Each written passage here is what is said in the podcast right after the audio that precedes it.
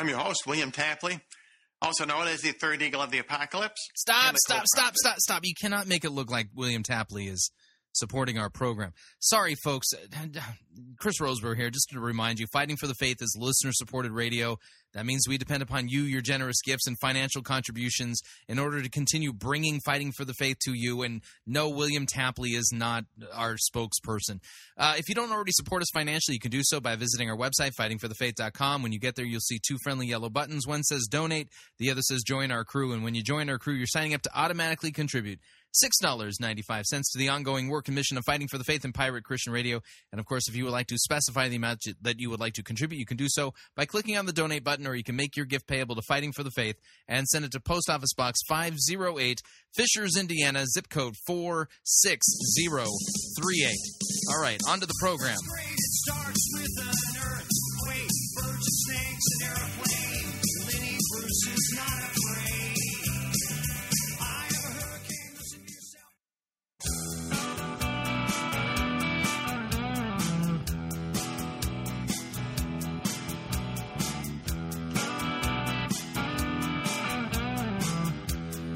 It's time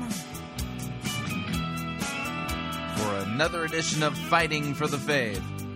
Monday, July first, twenty thirteen. Kicking off our sixth year of broadcasting here at Pirate Christian Radio. Where does the time go? But no time to celebrate. We got work to do. It's a short week. I'm going to be taking vacation next week, so, and part of this week.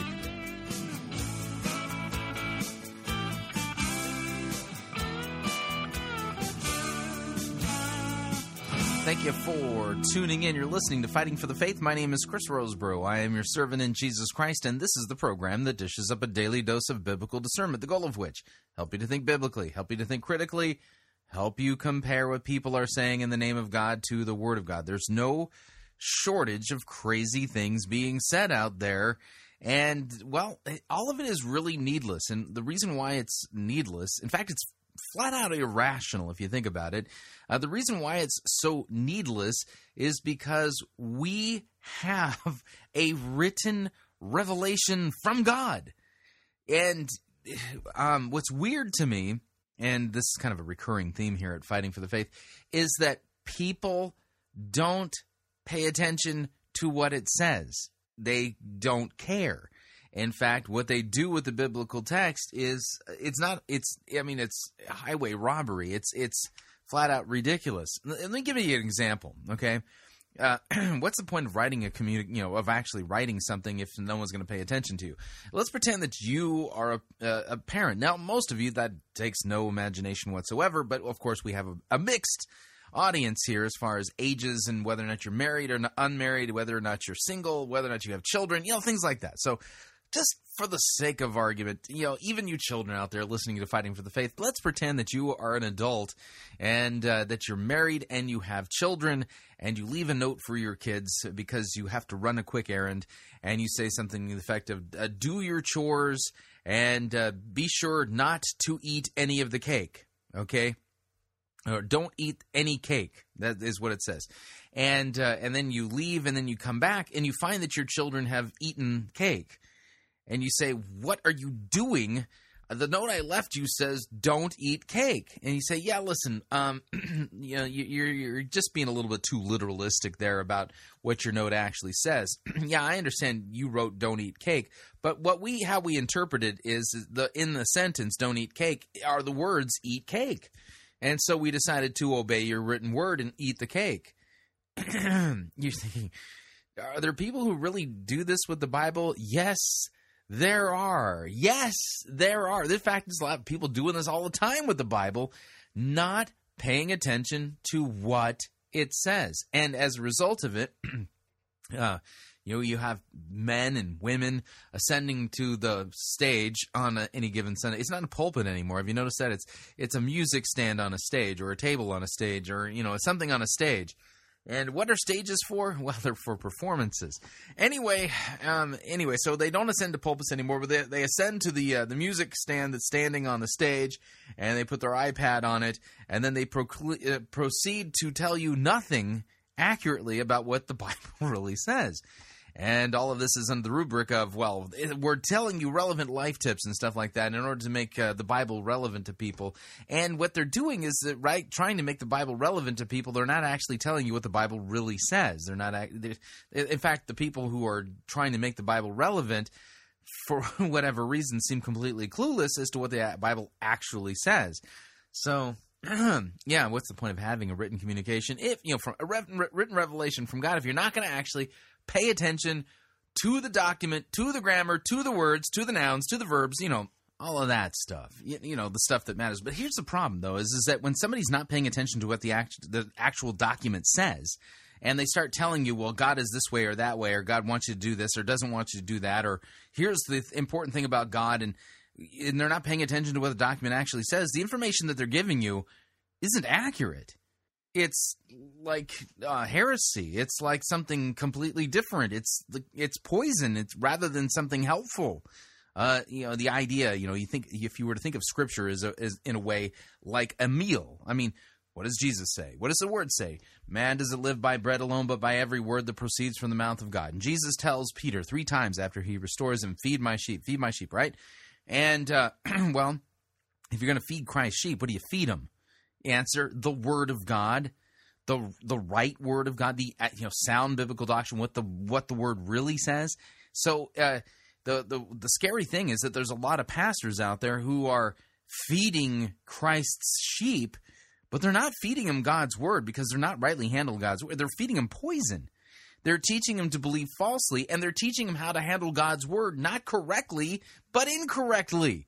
And th- th- over the long haul, this is going. This doesn't have good results. I shouldn't say it's over the long haul. It's going to have. It's it's having horrible results. And uh, what it's doing is is absolutely confusing people and causing them to believe false things. In fact, one of the false things, one of the one of the heresies that's really starting to take off, due, due in part because of the shallow preaching in so many uh, churches, is kind of a, a counter reaction to so much of the shallow preaching being preached out there, is a movement called the Hebrew Roots Movement. Now, I've been spending the last few weeks studying up on the Hebrew Roots Movement, and I may have mentioned it a couple of times here at Fighting for the Faith, but we're going to actually start uh, with this week, starting to lay some track, a little bit of biblical groundwork, if you would, as to what is going wrong with that thing. Now, on the surface, it, the, one of the reasons why this the Hebrew Roots Movement is so appealing is because they're offering, you know, to some degree, uh, a lot the depth that the seeker-driven evangelical types are not offering. As a result of it, when people run across somebody who's trained in the Hebrew Roots Movement, what they find is, is that somebody who has a profound understanding of Scripture. Uh, and and a, and a zeal for what the what the Bible really says. At least that's the argument, how it goes. But the problem is, is that the Hebrew Roots Movement isn't paying attention to what the Scriptures say themselves, despite all their zeal for rightly understanding God's Word and and trying to correctly understand what it says in context. They don't. Uh, they twist it. And so, in fact, you know, this is kind of weird. I mean, uh, Hebrew Roots folks, they might call themselves Torah-observant Christians. And you're thinking, what? what? Yeah, I know. It's kind of frightening. And, uh, you know, if you run across somebody who's in the Hebrew Roots Movement, they're going to tell you things like this. Well, if you're a Christian, you must go to church on Saturday. If you're a Christian, you must keep the kosher food laws. If you're a Christian, you must celebrate the Old Testament feasts and festivals. If you're a Christian, then uh, you must wear tzitzit. You're thinking, what's a tzitzit? Uh, well, tzitzit are these tassels that are on the corners of um, of the clothing of uh, Uh, Orthodox Jews, and uh, well, the, the, in fact, modern-day Pharisees are the ones who wear them. But they're saying, "Oh, if you are, if you are a Christian, you must be Torah observant."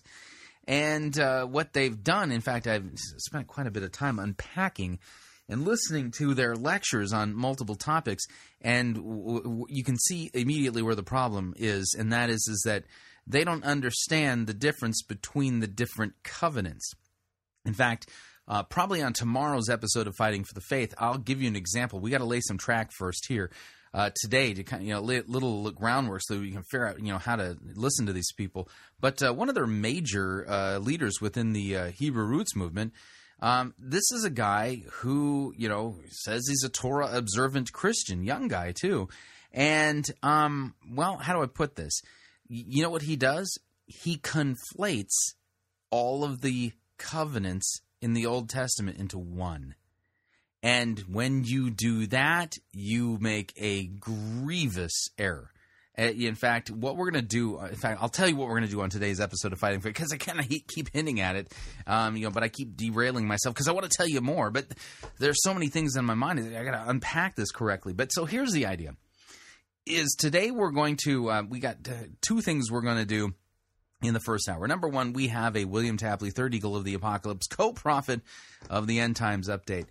I have to play it. I it even though I, I have to say that uh, um, yeah, this is goofy. You've probably been wondering, um, has William Tapley, the Third Eagle of the Apocalypse and co-prophet of the End Times, weighed in on the recent decision by the Supreme Court of the United States of America? The answer is yes, he has. And um, well, um, you just got to hear it for yourself to believe. Because if I told you what it is that he's going to say, you'd say, nuh-uh, he's not going to. And yeah, he does. Yeah, and see, it's one of those things. You just have to hear it. So we have a William Tapley, the Third Eagle of the Apocalypse, co-prophet of the End Times update. We will be playing that shortly here. Um, and his, weighing in on the prophetic significance of the Supreme Court decision to um, strike down uh, DOMA and uh, basically embrace uh, homosexual marriage. And uh, and then what we'll do, we'll take a quick break. And when we come back from the break, I'm going to start off by playing a segment um, uh, from a, a um, White Horse Inn, a segment from a lecture that Mike Horton delivered a year ago and was played on the White Horse Inn. Now, we played this segment here at Fighting for the Faith just about a year ago, not quite a year ago, so like eleven and a half months ago, we played this segment on Fighting for the Faith, um, especially in rela- in relation to uh, Michael Kahn, uh, uh, Rabbi Kahn's book, uh, The Harbinger, which, by the way, is really bad twisting of God's word. But um, but here's the idea. I have to play the segment again because I want to get these categories into your mind biblically. When we look at the Old Testament, there's not one singular covenant. There are different covenants, okay? And Doctor Horton does a good job of unpacking all of this and making the distinction between the Abrahamic covenant and the Mosaic covenant, okay? The, the covenant made by the people of Israel on Mount Sinai. This is so crucial that you understand these distinctives, okay? And then when, when Michael Horton is done, I'm going to read to you a section from uh, the book of Hebrews that fleshes this out, that Christianity is not under the Mosaic covenant. If you are a Christian, you are not under the Mosaic covenant. And let me say that again. If you are a Christian, you are not under the Mosaic covenant. In fact, nobody can keep the Mosaic covenant today. It's flat out impossible. Let's just put it that way. No one's capable of actually keeping it. Uh, and so uh, the Mosaic covenant, by the way, type and shadow, pointing us to the new covenant. And the new covenant is the thing that Christians are under. They're not under the Mosaic covenant. And if you make, if you put Christians under the Mosaic covenant, keep this in mind. The book of Galatians makes it clear that you are obligated to keep all of the Mosaic covenant, not some of it, all of it. So uh, the, I know this might seem like Christianity one oh one, but the problem is this, is that there are so many people who are being deceived by the Hebrew Roots Movement, and one of the reasons they're so deceived by it or easily uh, become susceptible to the deception within the Hebrew Roots Movement is because they haven't been taught practically anything Uh, about what the Bible really teaches in the churches that they're attending. As a result of it, they are literally susceptible to some of the nastiest heresies. And, oh, of course, heresies come along offering you truth, but it's half truth. You, you get what I'm saying? So we'll, we'll talk about it. That's what we're going to do today in preparation for uh, tomorrow's episode, where we're going to actually start uh, listening to and critiquing some of the things said by some of the top leaders in the Hebrew Roots Movement, so that you can see what the error is. And uh, you know, it's it's really, really, really, really, really bad. But uh, again, major error is is that they conflate all of the Old Testament uh, uh, covenants into one covenant, and then ignore the fact that Scripture makes it clear in the book of Hebrews, we're not under the Mosaic covenant. We're not, uh, you know, we're under a new covenant, the new covenant that was prophesied by Jeremiah. So that's what we'll do first hour. Second hour, we've got another movie sermon. Uh, we'll be listening to a sermon... Um, movie sermon on the movie Monsters Incorporated. yeah, yeah. See, if you follow me on Facebook and Twitter, then you know today that I was bemoaning the fact that in my podcast stream, of course, I have the world's largest collection of the worst uh, sermons ever preached in the history of Christianity, uh, to, uh, more than two terabytes uh, at this point, and um, in, in my collection today, I was really excited to see that there was a seeker-driven guy who decided to preach a sermon yesterday on the movie Hangover three. Yeah, and when I and then on this other seeker-driven church, I looked at their upcoming sermons, and uh, next week they're going to be preaching a sermon on the movie Caddyshack. So, yeah, um, th- neither one of those are sermons, by the way, but to, uh, I, I, you kind of get the point. So we've got a lot of ground to cover today, and uh, since we're starting off with the William Tapley, Third Eagle of the Apocalypse, and co-prophet of the End Times update, because I know you've been dying to hear what he has to say about the Supreme Court decision. I must warn you, though, you must brace for you know what for what it is that you're about to hear. Um, so here's our William Tapley update music. Please assume the, uh, the crash position.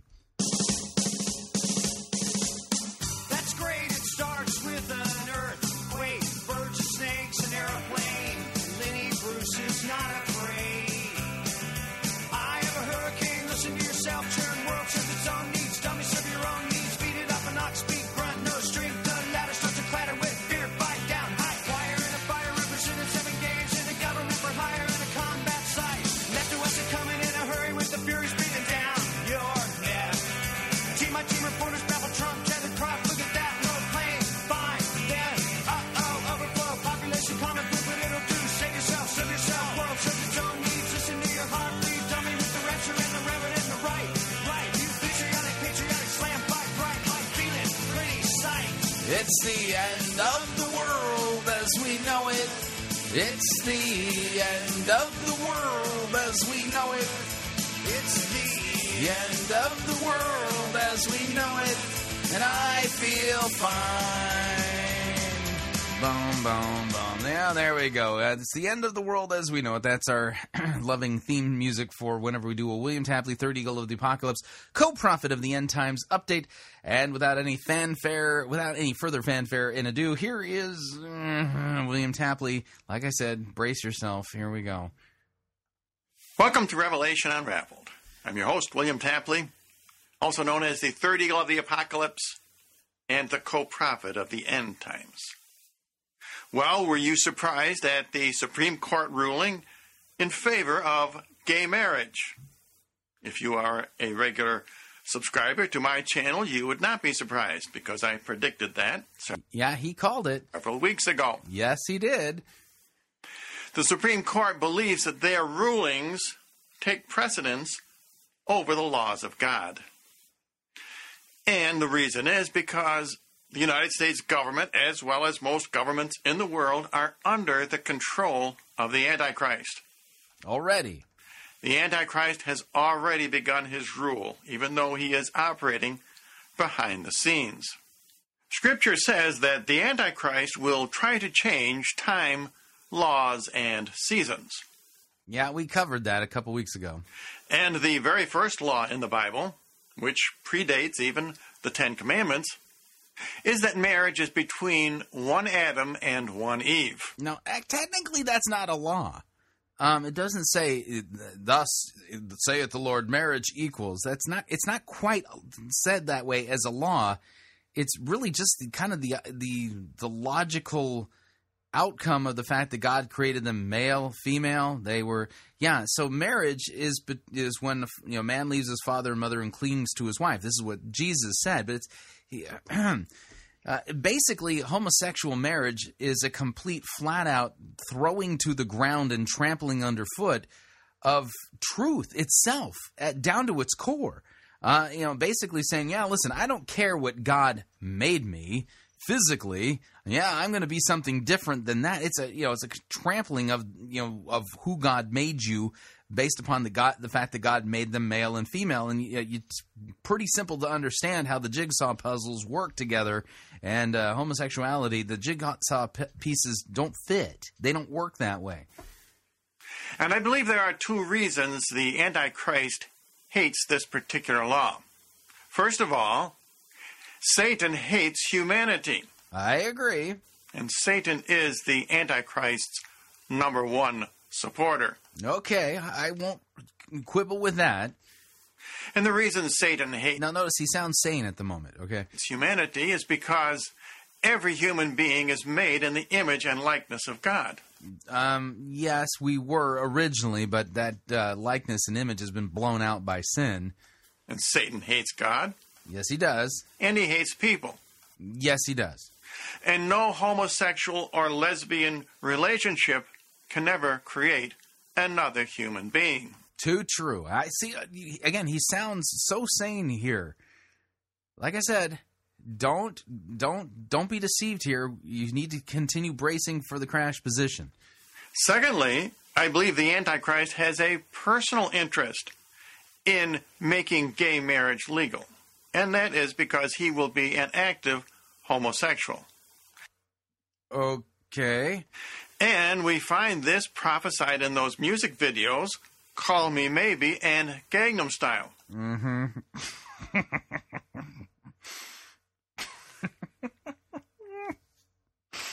We find them where? Prophesied in the videos Gangnam Style and Call Me Maybe. Okay. Now don't laugh. I just did. One of the prophecies in Gangnam Style has already come true. Uh, one of the prophecies in Gangnam Style. Yeah, I missed those. I, even though I know you did like, what, nine different videos on that?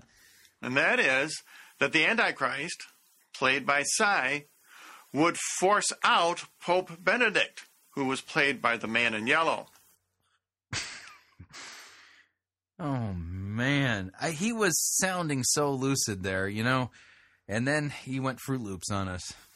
And I believe the other prophecies in Call Me Maybe and Gangnam Style are also accurate. Let's take a look at this clip from Call Me Maybe, where an actor plays, inadvertently, the Antichrist. The actor who plays Carly Rae Jepsen's love interest,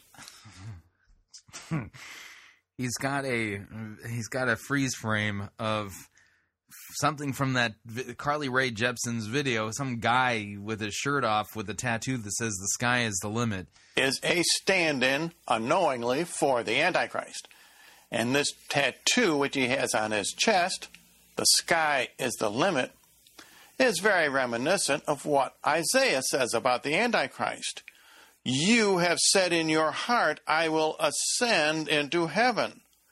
I will exalt my throne above the stars of God. Now, according to the Gangnam Style prophecies, the Antichrist will not only be homosexual, but he will have a relationship with the false prophet. Let's take a look at this clip. No. Another no. no. scene which suggests a homosexual relationship between Psy as the Antichrist and the false prophet is this pool scene where Psy emerges from the water. And of course, in the book of Revelation, the Antichrist is the beast which comes up out of the sea. I am going to lose it. Now, you may think it is undignified of me to compare the rulings of the Supreme Court with music videos. No, dignity is like the last thing that I was thinking about. Um, it's just insanity. This is completely irrational. It's not even lucid thinking. and God does not speak to us in music videos. And, of course, that is what the Supreme Court would like to have you think. yeah. yeah, yeah, see, yeah. See, he's yeah, William Tapley's doing the exact thing that the Supreme Court doesn't want him to do. This proves that he's true. But let me ask you a question. Why did the Supreme Court wait until the very last day to announce their gay marriage ruling? And the reason, of course, is because for dramatic effect. They wanted the biggest headlines for the last. They will now be able to double their speaking fees. You think I'm kidding? Oh, no. The Supreme Court is just as decadent as the rest of the American government. Another reason you should not be surprised that the Supreme Court declared unconstitutional actions by Congress and by the voters in California to oppose gay marriage is because Jesus prophesied that the end times it would be, as in the days of Noah and in the days of Lot. Um, Jesus said in the days of Noah, they were marrying and giving in marriage all the way up into the day when Noah entered the ark. Uh, marrying and giving in marriage, as far as I know, has no reference to the concept of gay marriage.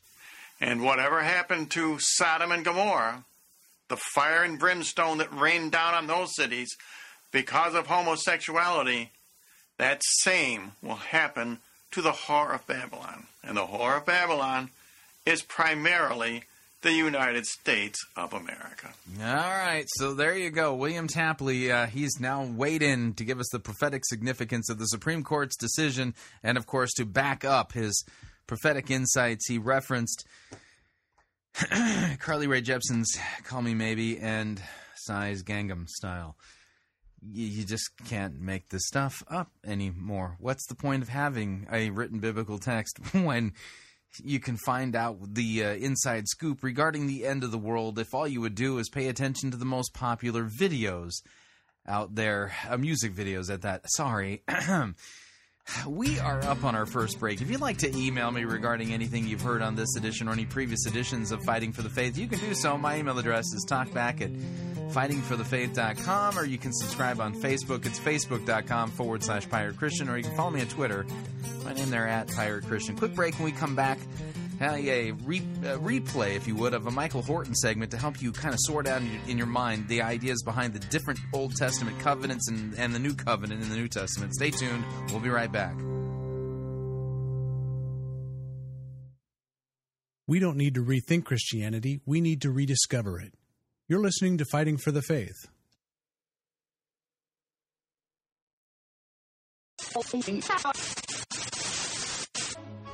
You're listening to Pirate Christian Radio. We'll be taking your false doctrine now.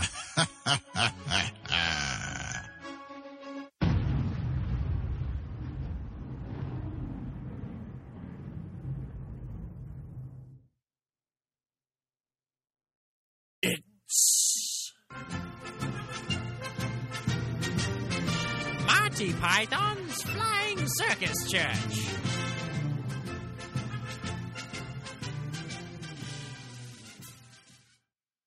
Chicago, six p.m. Inside Lucy Perkins' bedroom. I want to tell you my secret now. Okay. I see emergent people. In your dreams? No. When you're awake? Yeah. Emergent people like in coffee shops and cohorts? Walking around like regular people. They don't see the truth. They only see what they want to believe. Don't know if they're done their sins. How often do you see them? All the time. They're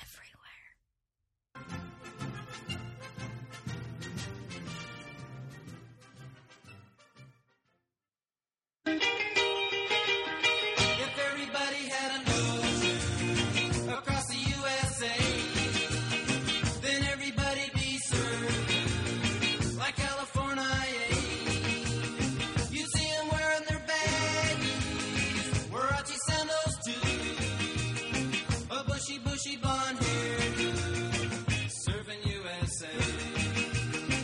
Have you purchased your airline tickets for your summer getaway yet? If not, don't pay more for your airfare, hotel room, or rental car than you need to. Longtime Pirate Christian Radio featured advertiser Cheapoair is your one-stop shop for all of your travel needs. And we've got a special promo code for you to use at Cheapoair to save an additional ten dollars off of Cheapoair's already low prices. So visit piratechristianradio.com forward slash cheap, write down the promo code, then click on the web banner and book your travel today. And remember, a portion of your purchase will go to support Pirate Christian Radio. That website address, again, is piratechristianradio.com forward slash cheap.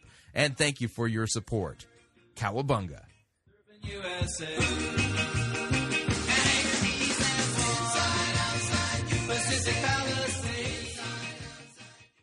Mark your calendar now for April twenty-fifth, twenty-sixth, and twenty-seventh, twenty fourteen. You see, it's not too soon to be making your plans, saving your pennies, and asking for work off April twenty-fifth, twenty-sixth, and twenty-seventh of two thousand fourteen for the eleventh annual Branson Worldview Weekend. This past year, we had people from all over the country and actually from other countries join us in the beautiful rolling hills of Branson, Missouri. So if you're looking to attend the premier Understanding the Times Biblical Worldview Weekend, and join us April twenty-fifth, twenty-sixth, and twenty-seventh of two thousand fourteen for the Branson Worldview Weekend. It's for all ages. Children eleven and under are free. We also have a group rate and a family rate. The Worldview Weekends have been around since nineteen ninety-three, so we're one of the oldest biblical worldview conferences in America. So mark your calendar now for Branson, Missouri, April twenty-fifth, twenty-sixth, and twenty-seventh, two thousand fourteen.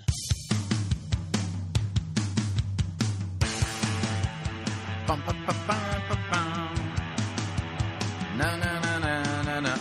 we're back.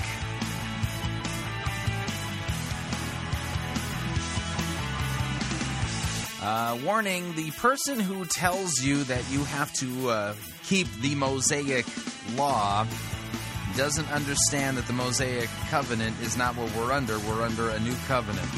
Just a reminder, Fighting for the Faith is listener-supported radio. That means we depend upon you and your generous gifts and financial contributions in order to continue to bring Fighting for the Faith to you into the world. And you can partner with us by visiting our website, fighting for the faith dot com. When you get there, you'll see our two friendly yellow buttons. One says donate, the other says join our crew. When you join our crew, you're signing up to automatically contribute six dollars and ninety-five cents every month to the ongoing work and mission of Fighting for the Faith and Pirate Christian Radio. Of course, if you would like to specify the amount that you would like to contribute, you can do so by clicking on the donate button, or you can make your gift payable to Fighting for the Faith and then send it to Post Office Box five oh eight, Fishers, Indiana, zip code four six zero three eight. And let me thank you for your support. We truly cannot do what we are doing without it. Okay, moving along, I do not have Michael Horton update music, um, but what what you're going to be listening to for the next, you know, I don't know, eighteen, twenty minutes is uh, from a lecture uh, given last year by Doctor Michael Horton. We played this segment on the July twenty-third, twenty twelve episode of Fighting for the Faith, but I need to play it again in order to basically frame a few things in your mind. And once you kind of get the idea between the different covenants, I'll, I'll, I'll circle back and spend a little bit of time reading through a portion of the book of Hebrews, which was written to uh, Jewish Christians who were wanting to go back to the uh, Mosaic uh, uh, law, to go back to the Levitical thing, and uh, not, not good at all. And so we'll see what uh, the book of Hebrews Uh, does in explaining Christ in our relationship to him through a new covenant, not the Mosaic covenant. You know, you got to get these things sorted out. So here's Doctor Michael Horton. You may want to take notes on this. Here we go. So turn with, with me, if you will, to Genesis fifteen. The context of this amazing passage is the war that Abram has won uh, against Uh, kings in the region. And after that victory, he is greeted by this mysterious figure, Melchizedek. We're told in the Psalms and then also again in Hebrews that Melchizedek is a is a messianic figure. He's the the king priest of Salem. Salem being uh, an embryonic form of Jerusalem, and he's a king priest. In the Aaronic system established at Mount Sinai under the law, you couldn't be a priest and a king. Melchizedek was a priest king. In so many different ways, he foreshadowed Christ, who was not from the line of Aaron, but was in the order of Melchizedek. And what's significant here is that Abram addresses Melchizedek as his Lord. He treats him as his great king, his emperor, giving him a tithe, which was a, a, a, a sign of deference. Basically, here's my tax for living on your land. And then he receives the blessing. And you only in an ancient Near Eastern culture receive a blessing from someone who's higher than you. So Abram was recognizing this person as his sovereign, as his king. And he was blessed by Melchizedek, who gave him a word of blessing and a meal. God has kind of kept up with that. Word and sacrament. That's what that's that's how he convinces Abram that he will be his blessing. And then he goes on, God goes on to talk to Abram one-on-one. After these things, the word of the Lord came to Abram in a vision. Fear not, Abram, I am your shield. Your reward shall be very great. But Abram said, O Lord, what will you give me? For I continue childless, and the heir of my house is Eliezer of Damascus. And Abram said, Behold, you have given me no offspring, and a member of my household will be my heir. And behold, the word of the Lord came to him. This man shall not be your heir. Your very own son shall be your heir. And he brought him outside and said, Look toward heaven and number the stars if you're able to number them. Then he said to him, So shall your offspring be. And he believed the Lord, and he counted it to him as righteousness. But now he finds himself believing. And the verb here is chashav, which does not mean to make righteous, but to declare righteous. Abraham believed God, not Abraham fulfilled the conditions of the treaty, because there are none here. It's just a promise. I am going to do this.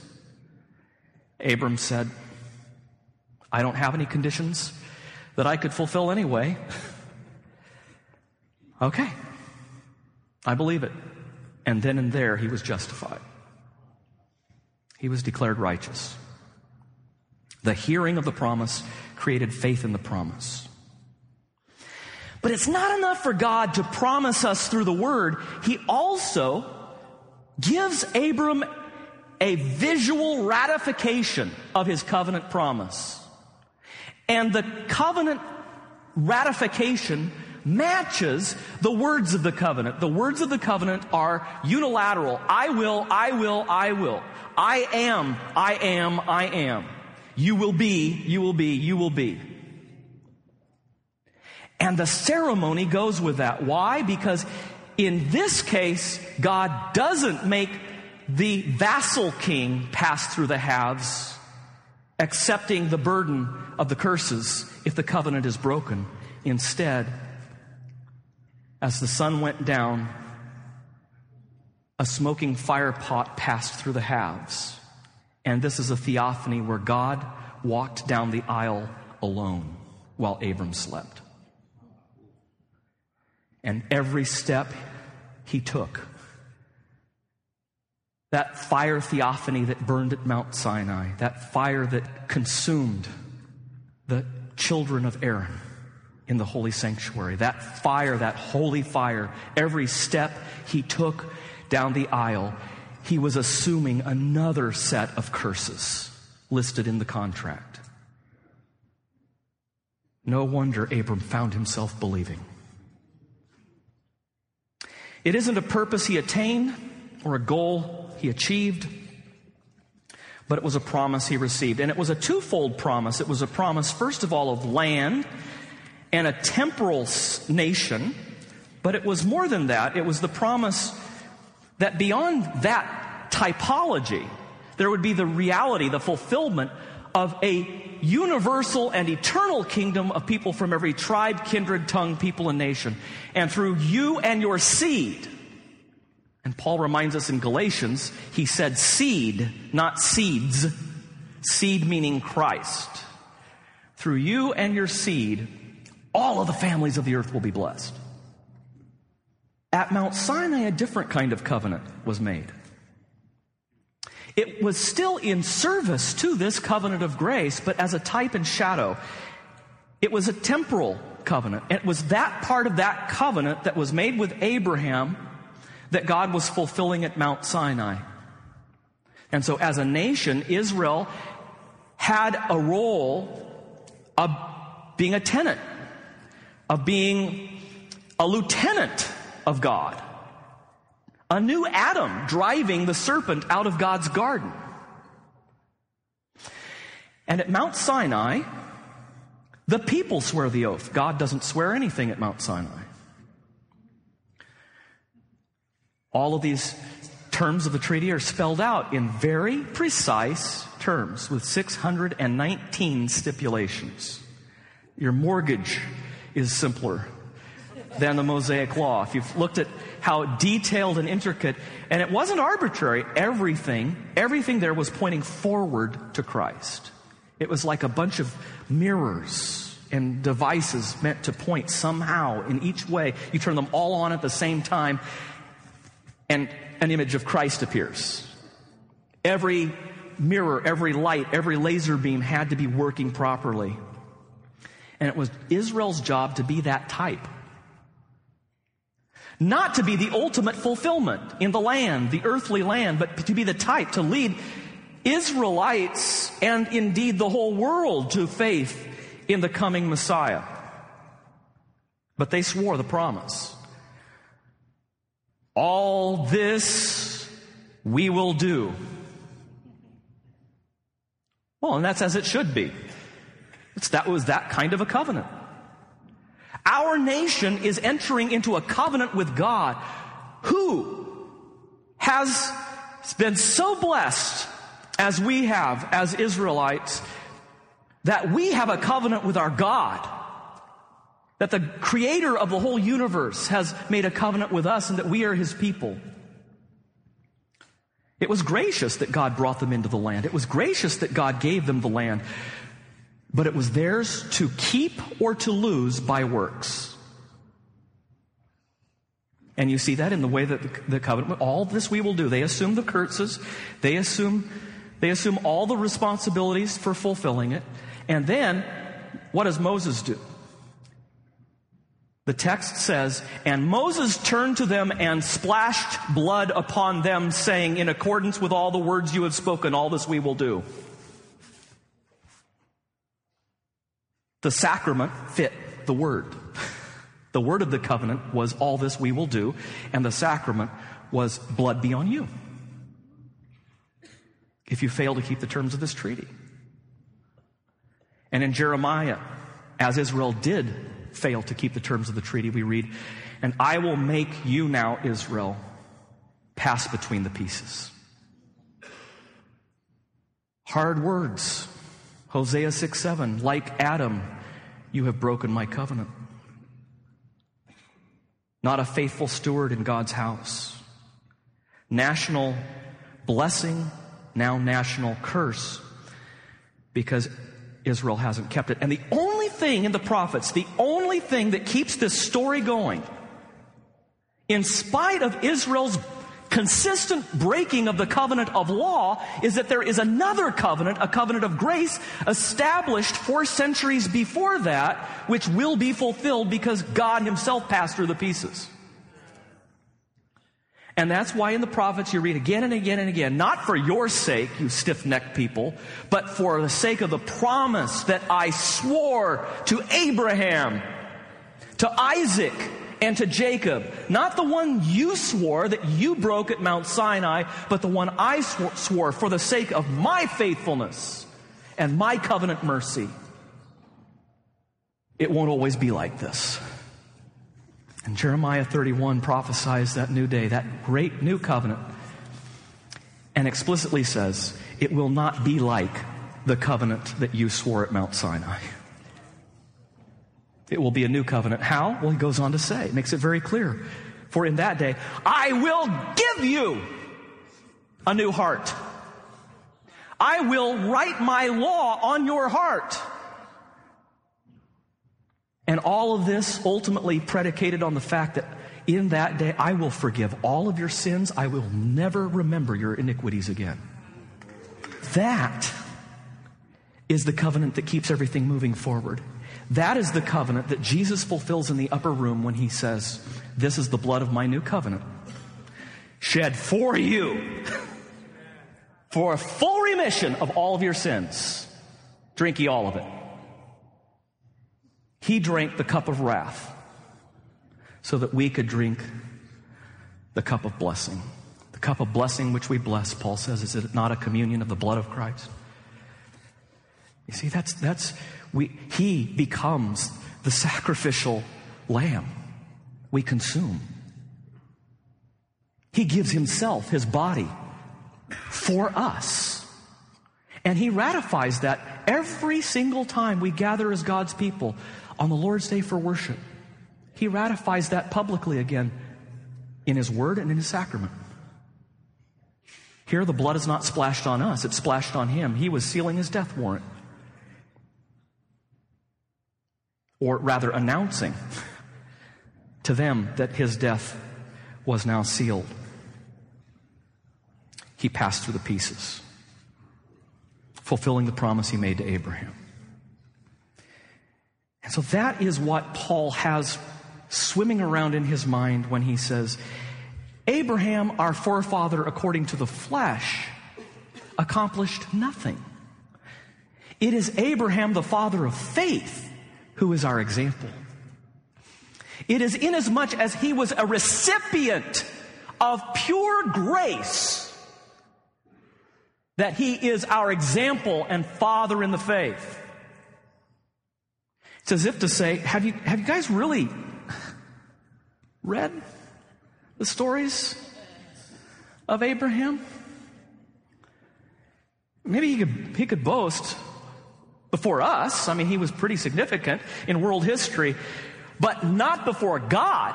If you've read the passages, if you've read the story, you can't surely say that Abraham somehow stacked up a bun- bunch of frequent flyer points for us.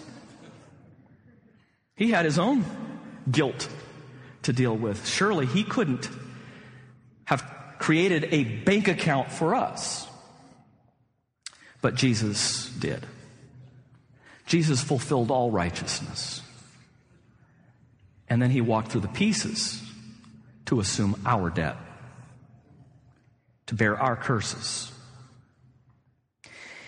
And therefore, Paul says, now to the one who works, his wages are not counted as a gift, but as his due. And to the one who does not work, but trusts him who justifies the ungodly, his faith is counted as righteousness.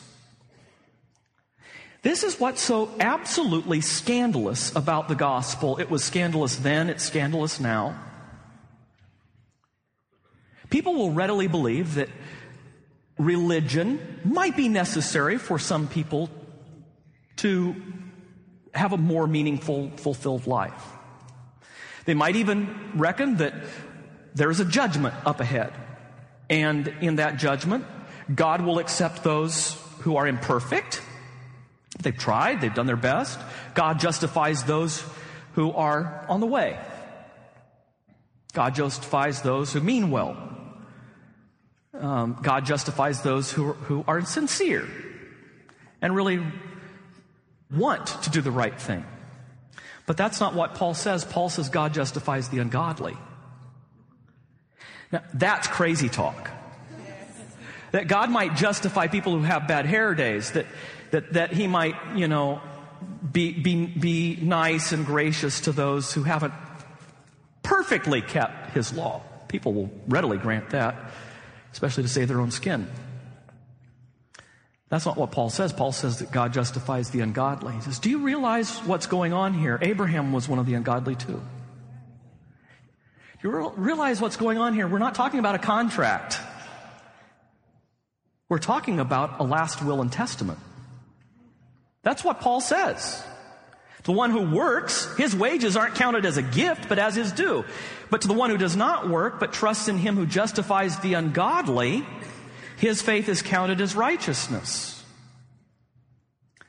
See, we're not employees working on a contract basis. We are heirs waiting for an inheritance. It's a completely different operation. Most people think that religion is about a contract. I grew up in very well-meaning, Bible-believing churches that treated salvation as a contract. If you raise your hand or you pray this prayer, or you, you really meant this in your heart, uh, you really, really this, or, you, you know, there are the terms of it. You could even, at the back of a tract, sign your name. It's like it was a contract. And, and that's how we treat Christ a lot of times. He, he sort of services rendered. Uh, you know, he, he promises to do a few things for us. We promise to do a few things for him. This will work out pretty well. This is not a contract. We're not employees. There's an inheritance. We're poor. He's rich. And for our sakes, he became poor. And as the writer to the Hebrews says, in order for a last will and testament to go into effect, it's generally the case that the one who made it has to die.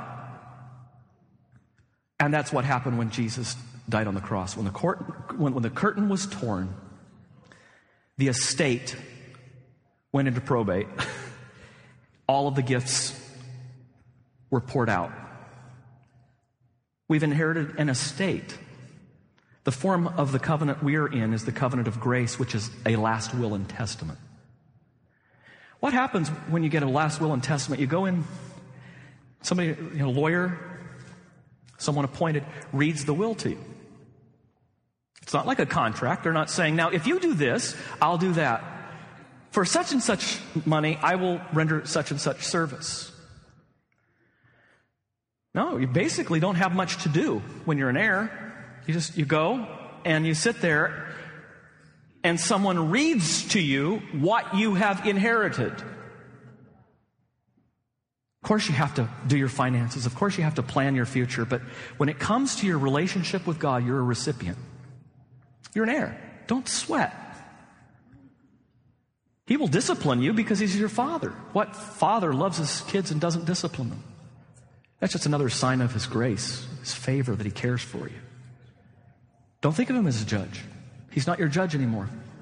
If you trust in Christ, he's not your judge. He's your father. Just enjoy the, the will, reading the will, hearing the will. We live joyfully, not out of fear, not out of calculation, but with Abram finally shutting up, sitting down, hearing God speak, watching him ratify his promise to us. Verse twenty-one, being fully convinced that what he had promised, he was able to perform. Amen. Now, let's take a look at some of the biblical passages. At least we're going to look at the book of Hebrews, which was written to those Christians who were Jewish Christians. They were Hebrew Christians, and uh, they had they were tempted and you know and wanting to fall back to the Mosaic uh, covenant. Here, here's what God says. Hebrews chapter six, I'll start at verse thirteen. For when God made a promise to Abraham, since he had no one greater by whom to swear, he swore by himself, saying, surely I will bless you and multiply you. And thus Abraham, having patiently awaited, obtained the promise. For people swear by something greater than themselves, and in all their disputes an oath is uh, a final for confirmation. So when God desired to show more convincingly to the heirs of the promise the unchangeable character of his purpose, he guaranteed it with an oath, so that by two unchangeable things in which it is impossible for God to lie, we who have fled for refuge might have strong encouragement to hold fast to the hope set before us. We have this as a sure and steadfast anchor of the soul, a hope that enters into the inner place behind the curtain where Jesus has gone as a forerunner on our behalf, having become a high priest forever after the order of Melchizedek. Now, this is important, okay? When we start talking covenants here, when we start talking about covenants, um, the Mosaic covenant, who are the priests? They are only of the tribe of Levi. What tribe is Jesus from? Judah. Okay, so his priesthood is not according to the Levitical priesthood. His priesthood is according to the order of Melchizedek. Why? Different covenant, not the same covenant, different covenant. For this Melchizedek, the king of Salem, priest of Most High God, met Abraham returning from the slaughter of the kings and blessed him. And to him Abraham apportioned a tenth part of everything. He is the firstborn by translation of his name, king of righteousness, and then he is also king of Salem, that is, king of peace. He is without father or mother or genealogy, having neither beginning of days nor end of life, but resembling the Son of God. He continues a priest forever. See how great this man was to whom Abraham the patriarch gave a tenth of the spoils? And those descendants of Levi who receive the priestly office have a commandment in the law to take tithes from people, that is, from their brothers, though these also are descended from Abraham. But this man, who does not have his descent from them, received tithes from Abraham and blessed him, Uh, him who had the promises. It is beyond dispute that the inferior is blessed by the superior. In one case, tithes are received by mortal men, but in the ca- in the other case, by one of whom it is testified that he lives. One might even say that Levi himself, who receives tithes, paid tithes through Abraham, for he was still in the loins of his ancestor when Melchizedek met him. Now, if perfection had been attainable through the Levitical priesthood, listen again, if perfection had been attainable through the Levitical priesthood, for under it the people received the law, what further need would there have been for another priest to arise after the order of Melchizedek, rather than one named after the order of Aaron? For when there is a change in the priesthood, there is necessarily a change in the law as well. For the one of whom these things are spoken belonged to another tribe, from which no one has ever served at the altar. For it is evident that our Lord was descended from Judah, and in connection with that tribe Moses said nothing about priests. This becomes even more evident when another priest arises in the likeness of Melchizedek, who has become a priest not on the basis of a legal requirement concerning bodily descent, but by the power of an indestructible life. For it is witnessed of him, you are a priest forever after the order of Melchizedek. And this is from Psalm chapter one hundred ten, verse four, which is a prophecy regarding Jesus. For on the one hand, a former commandment is set aside because of its weakness and uselessness. For the law made nothing perfect. You can say, for the Torah made nothing perfect. This is the Mosaic covenant. But on the other hand, a better hope is introduced through which we draw near to God. And it was not without an oath, for those who formerly became priests were made such without an oath. But this one was made a priest with an oath by the one who said to him, the Lord has sworn and will not change his mind, you are a priest forever. So the oath comes from God. This makes Jesus the guarantor of a better covenant. Now, this is important, and I'm going to pause here for a second. This is important because one of the things that happens in the Hebrew Roots Movement is they conflate all of the covenants of the Old Testament into one covenant, and there's more than one, and they basically say that the gospel is God calling us back into covenant. No, that's not true. Christ has given us a new covenant. Christ is the guarantor of a better covenant. This is what Hebrews seven twenty-two says. The Mosaic covenant doesn't save anybody. It points to the, the new covenant, you know, which is found in the blood of Christ. Now, the former priests were many in num- number because they were prevented by death from continuing in office. But he, that's Jesus, holds his priesthood permanently because he continues forever. Consequently, he is able to save to the utmost those who draw near to God through him, since he always lives to make intercession for them. For it was indeed fitting that we should have such a high priest, holy, innocent, unstained, separated from sinners, and exalted above the heavens. He has no need, like those high priests, to offer sacrifices daily, first for his own sins, and then for those of the people, since he did this once for all when he offered up himself. For the law appoints men in their weakness as high priests, but the word of the oath, which came later than the law, appoints a son who has been made perfect forever.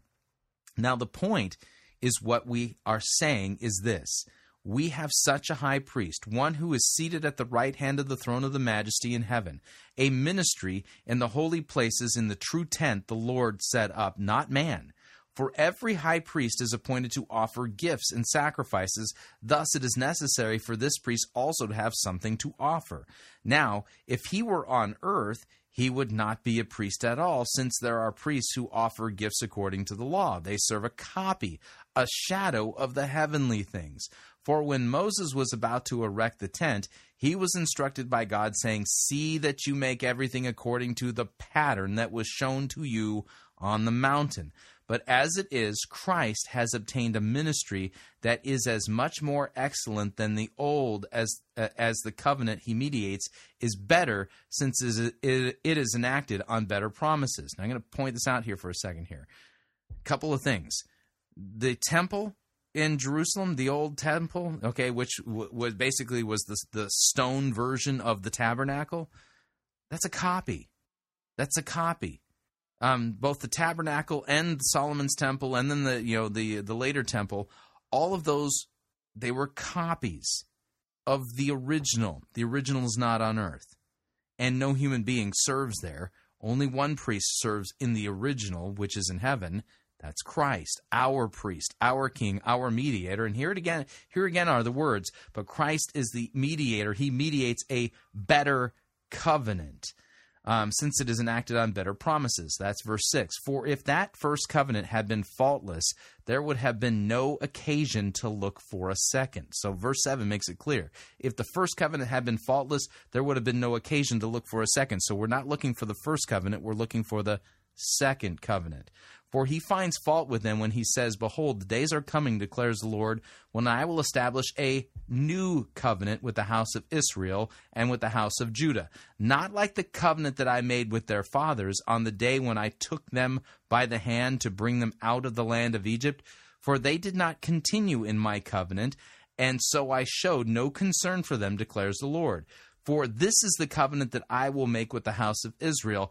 After those days, declares the Lord, I will put my laws into their minds and write them on their hearts. I will be their God.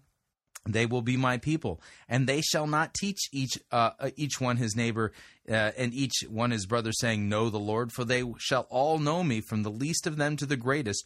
For I will be merciful toward their iniquities, and I will remember their sin no more." In speaking of a new covenant, he makes the first one obsolete. Verse, chapter eight, verse thirteen is clear. In speaking of a new covenant, he makes the first one obsolete. And what is becoming obsolete and growing old is already is it, old is ready to vanish away. Now, even the first covenant had regulations for worship in an earthly place of holiness, for a tent was prepared, the first section in which were the lampstand, the table, and the bread of the presence. It is called the holy place. Behind the second curtain was the second section called the most holy place, having the golden altar of incense and the ark of the covenant covered on all sides with gold, in which was the golden urn holding the manna and Aaron's staff that budded and the tablets of the covenant. Above it were the cherubim of glory overshadowing the mercy seat. Of these things we cannot now speak in detail. These preparations having thus been made, the priests go regularly into the first section performing their ritual duties, but into the second only the high priest goes, but he but once a year, and not without taking blood, which he offers for himself and for the unintentional sins of the people. But this, the Holy Spirit indicates, that the way into the holy places is not yet opened as long as the first section is still standing, which is symbolic for the present age. According to this arrangement, gifts and sacrifices are offered that cannot perfect the conscience of the worshiper, but deal only with food and drink and various washings, regulations for the body imposed until the time of Reformation.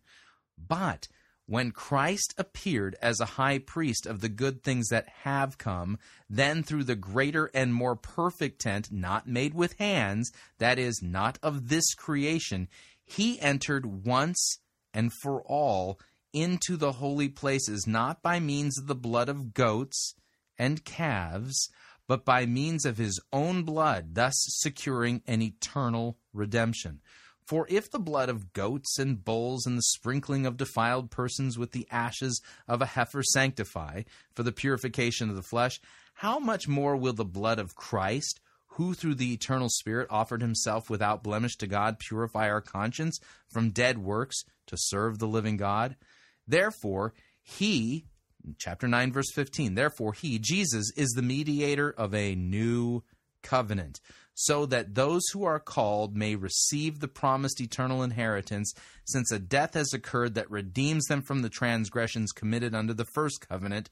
For where, where a will is involved, the death of the one who made it must be established. For a will takes effect only at death, since it is not in force as long as the one who made it is alive. Therefore, not even the first covenant was inaugurated without blood. For when every commandment of the law had been declared by Moses to all of the people, he took the blood of calves and goats with water and scarlet wool and hyssop, and sprinkled both the book itself and all of the people, saying, "This is the blood of the covenant that God commanded for you." And in the same way, he sprinkled with blood both the tent and all the vessels used in worship. Indeed, under the law, almost everything is purified with blood, and without the shedding of blood, there is no forgiveness of sins. Thus, it was necessary for the copies of the heavenly things to be purified with these rites, but the heavenly things themselves with better sacrifices than these. For Christ has entered not into holy places made with hands, which are copies of the true things, but into heaven itself, now to appear in the presence of God on our behalf. Nor was it to offer himself repeatedly, as the high priest enters the holy places every year with blood that's not his own. For then he would have had to suffer repeatedly since the foundation of the world. But as it is, he appeared once for all at the end of the ages to put away sin by the sacrifice of himself. And just as it is appointed for man to die once, and after that comes the judgment, so Christ, having been offered once to bear the sins of many, will appear a second time, not to deal with sin, but to save those who are eagerly waiting for him. For since the law ha- has but a shadow of the good things to come instead of the true form of these realities, it can never, by the same sacrifices that are continually offered every year, make perfect those who draw near. Otherwise, would they not have ceased to be offered, since the worshippers, having once been cleansed, would no longer have any consciousness of sins? But in these sacrifices there is a reminder of sins every year.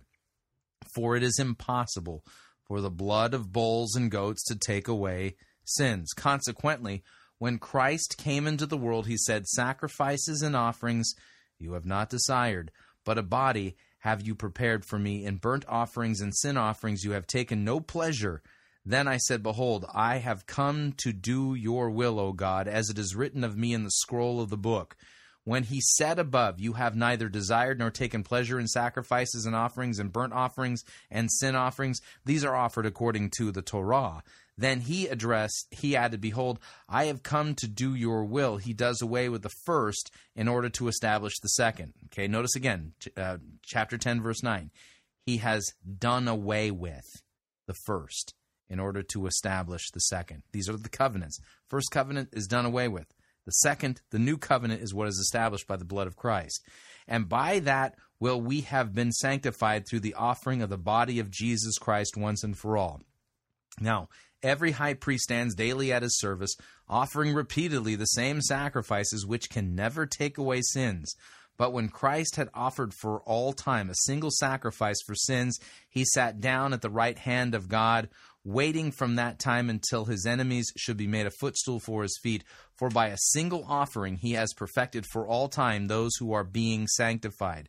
And the Holy Spirit also bears witness to us, for after uh, for after saying, This is the covenant that I will make with them after those days, declares the Lord. I will put my law on their hearts and write them on their minds." And then he adds, "I will remember their sins and their lawless deeds no more." So where the forgiveness where there is forgiveness of these, there is no longer any offering for sin. Therefore, my brothers, since we have confidence to enter the holy places by the blood of Jesus, by the new and living way that he opened for us through the curtain, that is, through his flesh. And since we have a great priest over the house of God, let us draw near with a true heart, in full assurance of faith, with our hearts sprinkled clean from an evil conscience and our bodies washed with pure water. Let us hold fast to the confession of our hope without wavering, for he who promised is faithful, and let us consider how to stir one another to love and good works, not neglecting to meet together, as is the habit of some, but encouraging one another, and all the more as you see the day drawing near. Okay, so you get what's going on here? This section of the book of Hebrews makes it clear, and I mean, if it wasn't already clear enough, you know, on the night when Jesus was betrayed, he took bread, and when he had given thanks, he broke it and gave it to his disciples, saying, "Take, eat, this is my body, which is given for you." And when he had taken the cup after sup, he said, "Take, drink, this is my blood of the new covenant, shed for you for the forgiveness of sins." Okay? Christians are not under the Mosaic covenant. They are under the new covenant. That's the difference. And anybody who comes along and says, if you're a Christian, then you have to keep the Mosaic covenant, you've got to wear tzitzit, and you can't eat food that is unclean, and you men have to wear your beards a particular way. Yeah, um, that is what we would consider covenantal confusion. And there's all kinds of problems with that, and that's at the heart of the Hebrew Roots Movement, which conflates all of the covenants into one and proclaims that the good news is that God is calling us all back into covenant.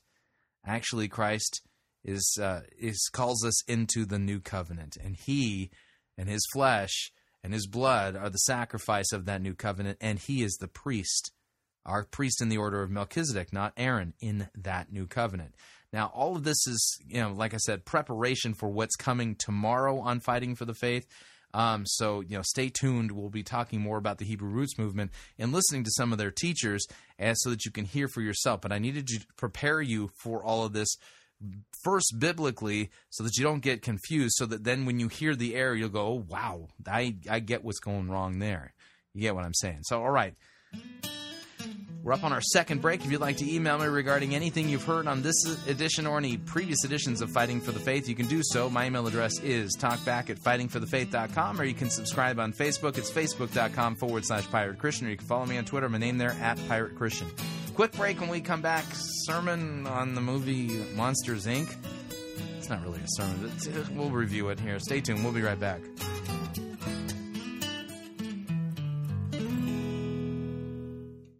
No itching ears are scratched here. You're listening to Fighting for the Faith. Pirate Christian Radio Theater presents Death of a Salesman. Are ye a salesman? Why, yes, I am. Can I interest you in some...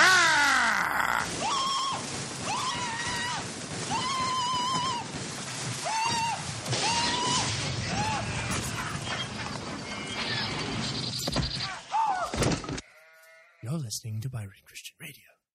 If everybody had a nose across the U S A, then everybody'd be served like California. You'd see them wearing their baggies, Warachi sandals too, a bushy, bushy blonde hairdo, serving U S A.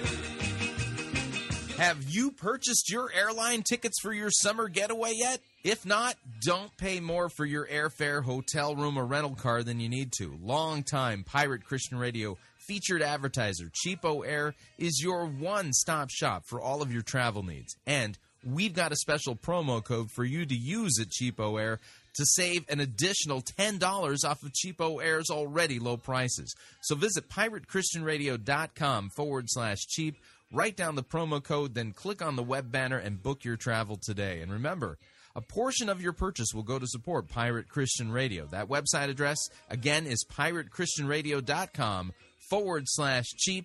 And thank you for your support. Cowabunga. U S A.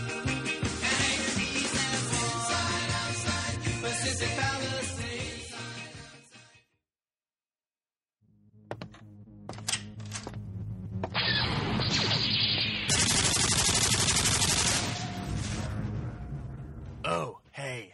I didn't hear you come in. What was I just doing, you might ask? Well, I just conquered the outer rim planet of Picopon with my trusty double-barreled nuclear plasma cannon. Well, I just did in this video game. But how is it possible for someone like myself to play thirteen hours straight and not get a headache? It's quite simple, really. It's because I wear gunners. When I'm rocking these babies, I'm unstoppable. They're not limited to just games, mind you. Oh no! I rock the spreadsheet, the PowerPoint, the word processor, and when that's all done, I hop my T sixteen and fry me some toasters. If you want to get in on the action, then head over to pirate christian radio dot com forward slash gunners. You gotta see it to believe it.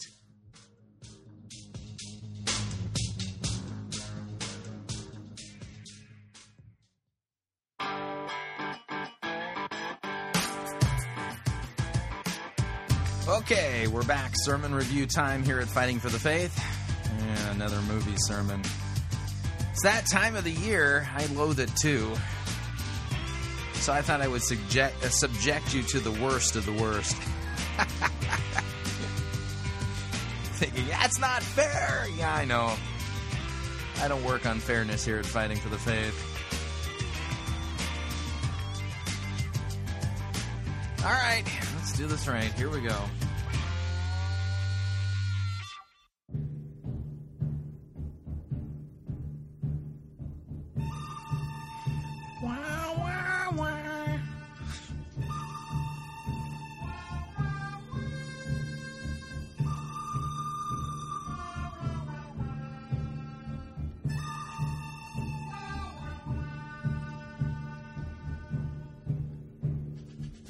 The good, the bad, the ugly. We review it all here at Fighting for the Faith. We're an equal opportunity sermon reviewing uh, service. Today's sermon comes to us via one church dot t v in Clarksville, Tennessee. Chris Edmondson presiding. The name of said um, sermon is entitled At the Movies, and they will be preaching on the movie Monsters Incorporated. Which, how old is that movie? I mean, ah, anyway, I don't even want to tell you anything about this sermon except for grab some popcorn, make yourself comfortable. Fuzzy bunny slippers will help, especially when we get to the line about Kitty. Anyway, let me kill the music. So without any further ado, here is Chris Edmondson and his summertime movie on the... A movie sermon on the movie Monsters, Incorporated. Here we go.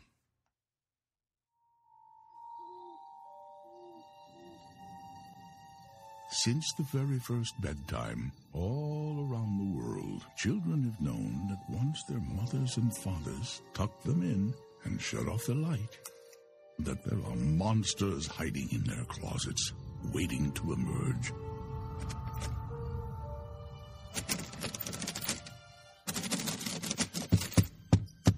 But what they don't know is, it's nothing personal. It's just their job. Whoa! There's nobody here. Huh? There's, there's no kid. There's supposed All to be a kid. Right, there's no kid to scare. I'm panicking because well, there's no, a total no, no, lack no, of kid here. Let's just check the schedule. It's very embarrassing. Yeah. Now, let me see. Nine o'clock. Yep, nine o'clock. Boy's bedroom? Boy's bedroom. Out of Magnolia? Magnolia? Give me that. It's Mongolia. Mike, does this look like Mongolia to you? Yeah, yeah, well, yeah, kind well, of. Okay, you remember the fifth grade yeah. when you spent all your time passing notes to Susie Boyles? Loved it. The rest of us were studying geography. This is not Mongolia. Uh, would, would you listen to this? Blame it on the little guy. How original. He must have read the schedule wrong with his one eye. Right, come on. Now, don't take it personal. You were thinking come on, that. Don't you were be thinking so that. sensitive. Uh, come on, buddy. Little Blinky. Don't, Who's don't your do buddy? that. Who's your I'm buddy? resisting you. Come on. Don't make me come like on. you. Don't, I don't want to like on, you now. All right. Hey, guess which planet I am. Huh? Come on, look. Uh, guess which planet I am. Okay, I'm going to go back to the break room before all the donuts are gone. Hey, th- don't you even get it? You big throw rug? Oh, nice doggy. Nice big doggy. Sully, Sully, open the door. Open the door. No! Ah!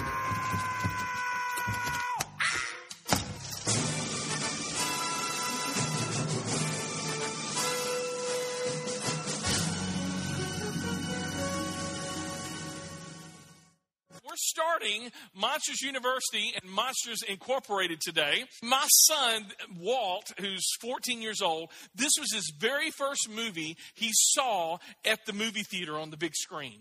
And I remember kind of opening up and, and, and as the credits are going and going, I think this may have been a bad idea, because it can be a little scary. In fact, here is the opening scene of this movie that sets up the entire monster world. Y'all watch this. Good night, sweetheart.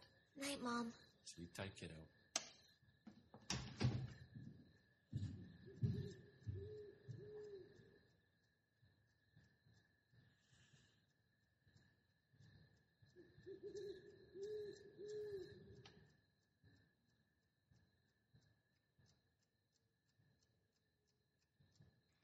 So already the question I have is, will their Bible reading be le- le- le- lengthier in time, longer in time than than the amount of time they're going to spend playing movie clips? I don't think so, but we'll see.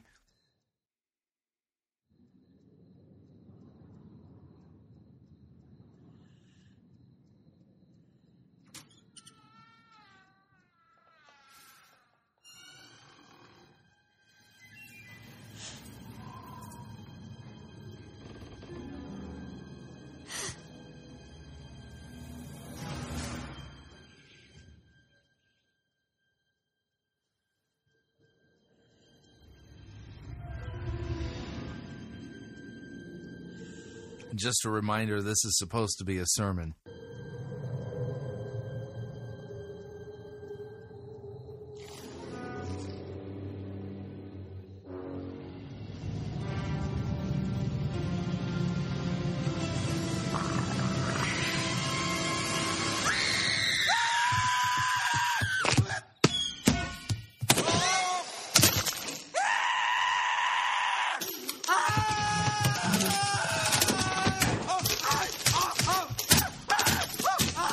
Don't you feel closer to Jesus already? I mean, I I feel like I'm so much more like him now after watching this. Uh, never mind. Simulation terminated. Simulation terminated. Simulation terminated. Simulation terminated. Simulation terminated. All right, Mister Bile, is it? Uh, my friends call me Phlegm. Uh-huh. Mister Bile, can you tell me what you did wrong? I fell down? No, no, before that. Can anyone tell me Mister Biles' big mistake? Anyone? Ugh. Let's take a look at the tape.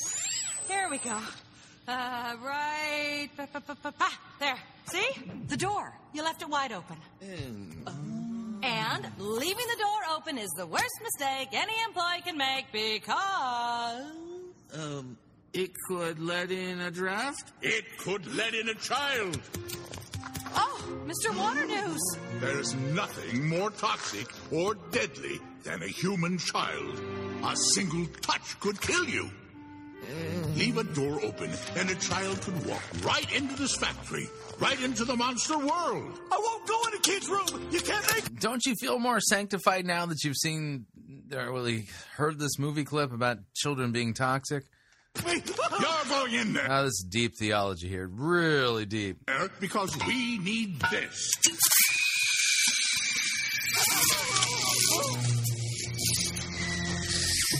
Our city is counting on you to collect those children's screams.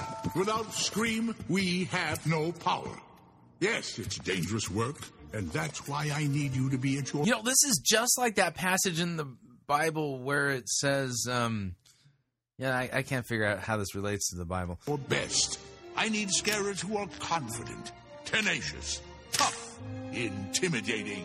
What's so funny about Monsters Incorporated is that the entire premise of this movie is that the monster's job is to go in and to scare children.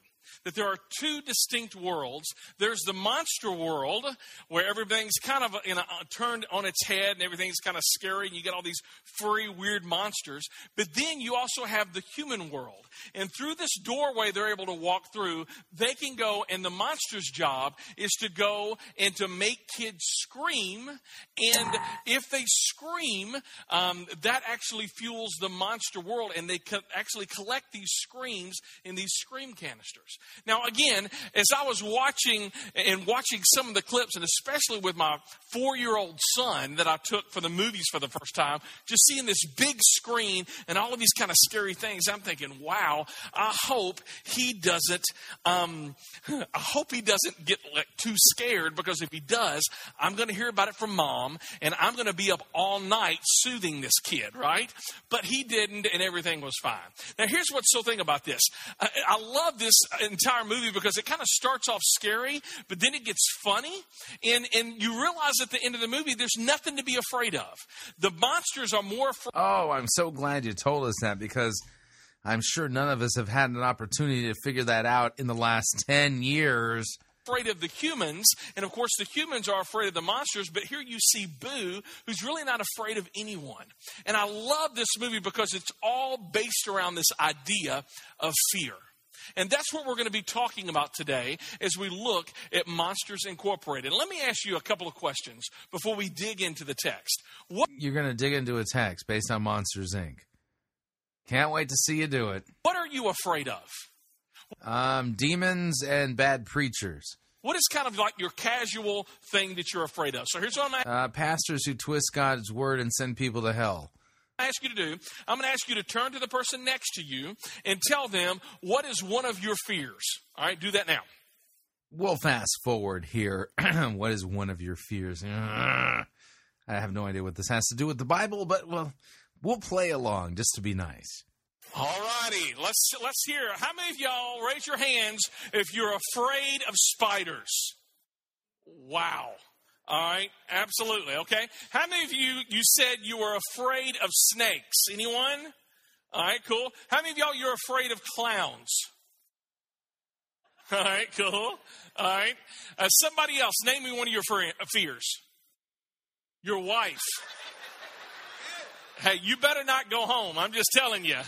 So you might want to hang out at my house tonight. I'm just telling you. Somebody else. Pastors? Yeah, you don't need to come home with me either, Mister Tom Henry. So, what? Heights? Bridges? All right, very good. Anyone else? Needles. I'm with you. No one likes any needles, all right? Um, I tell you, then let me ask you another question, and don't answer this out loud, because all of us, we have phobias, we have fears, fears of our wife, fears of needles, fear of pastors. Well, in this case, you don't need to fear the pastor, because I don't think he will. The, I doubt he is one. No, I, you and I need to talk. Um, and my mama, all right, yeah. If you knew my mama, you might be afraid of her too, so just saying. She's actually a very beautiful woman. Love you. Anyway, what is the greatest fear you've ever had? Don't don't say it out loud. What is the greatest fear that you have? Think about that. What are you really afraid of? I know, again, I know we have the normal fears, snakes, heights, and all that stuff. But what is it, when you really think about it, has paralyzed you or can paralyze you in fear? Maybe it's fear of losing a child. Maybe it's the fear of being alone. Maybe it's the fear of a broken marriage. Um, maybe it's the fear of not being able to provide for your family. But what is your greatest fear? Now, let me ask another question. What would you attempt to do if you were not afraid? Let that sit for just a sec. What would you attempt to do if you were not afraid? What I, I don't know. What does this have to do with Jesus Christ, man's fall into sin, his vicarious death on the cross for our sins, or any biblical text? What venture would you run after if you knew you would not fail? You see, I believe that God has some amazing things for us, promise for us, but in order for or, in order for us to experience God's goodness, we're going to have to face our fears. And the reason why, I... in order to to experience God's goodness, I have to face my fears. I thought I needed to be forgiven for my sins. I love this movie is this movie is all about fears and what you get to the other side of your fears. They're really not all that scary. Today we're going to be looking at a passage of Scripture, First Samuel chapter fourteen, and we're going to be looking at a guy by the name of Jonathan. Uh, okay. And we're going to be able to see Jonathan kind of coming up against his fears. And as you're turning there, you're welcome to go on your uh, smartphone, go to YouVersion, or we give away free Bibles here at One Church. First Samuel chapter fourteen, it's kind of in the beginning of your Bible. Let me give you some context. Because the nation of Israel finally has a king. His name, the very first king that Israel ever had, his name was King Saul. Why do I feel like we're going to be experiencing narcigesis here? That's narcissistic eisegesis, reading yourself into the text. And King Saul was not that great of a king. He really had no heart towards God. But King Saul's son, Jonathan, was a really good dude. And in First Samuel chapter fourteen, we're going to see Jonathan and the type of gestalt that this guy has, the type of heart and personality and attitude that Jonathan had, the king's son. First Samuel chapter fourteen, verse one. I'm actually going to start the last verse of chapter thirteen, and here's what the Bible says. The pass at Michmash had meanwhile been secured by a contingent of the Philistine army. Bum, bum, bum. Right? Okay, that tells me we're in the middle of a story here. Mm-hmm. I mean, the Philistine... How on earth is somebody supposed to, based on these seeker-driven sermons, ever come to a proper understanding of what the Bible says? You skip over this passage over here in the Old Testament, hopscotch to this verse over in the New Testament. Next week, you'll get three verses, one from Proverbs, one from uh, Amos, and then one from uh, Acts chapter sixteen, verse three, or something like that. How on earth is anybody who's exposed to this kind of preaching ever supposed to come up with an accurate understanding of what the Bible actually says? The Philistine army is in the, the Israelite territory, and they are now guarding a pass, a very important pass, that they cannot get through. They have literally divided the nation of Israel. One day, look at this, Jonathan said to his armor bearer, "Come on, let's go over to where the Philistines, these are the bad guys, have their outpost." But Jonathan did not tell his father what he was doing. Jonathan is not talking about what he's doing. He's just going to go out and do it. How many of y'all know a lot of people who are a lot of talk but no action? All right? Jonathan was the exact opposite. He was very little talk but a whole lot of action. I prefer people like that. To reach the Philistine outpost, Jonathan had to go down between two rocky cliffs. And these rocky cliffs were called Bozez and Senna. The cliff on the north was in front of Michmash, and the one on the south was in front of Geba. "Let's go across to the outpost of those pagans," Jonathan said to his armor bearer. Now look at this. I love this verse, verse six. "Perhaps the Lord will help us." Can, it, can we all say that together? Perhaps the Lord will help us. Perhaps the Lord will help us. "For nothing can hinder the Lord. He can win a battle whether he has" what? "Many warriors or only a..." I love that. I mean, I love, we're going to come back to this verse because this verse, verse six, is really where we're going to be landing for today. Perhaps the Lord will help us. Nothing can hinder the Lord, whether you have a little or a lot. Look at verse seven. "Do what you think is best," the armor bearer replied. "I am with you completely, whatever you decide." Man, this is just such a cool story because Jonathan didn't let his fears dictate his decisions. His desire to advance the kingdom, so to speak, was greater than his fear of failure. Jonathan was not playing defense here. He was playing what? Offense. He, he courageously... Now, I want to make an important distinction here, okay? Are we called to do the same exploits as Jonathan, or are we called to have the same faith in the same God that Jonathan trusted in? See, here's the deal. Nowhere in Scripture does it say that you're supposed to perform these exact same kinds of exploits, that you've got to do the same thing.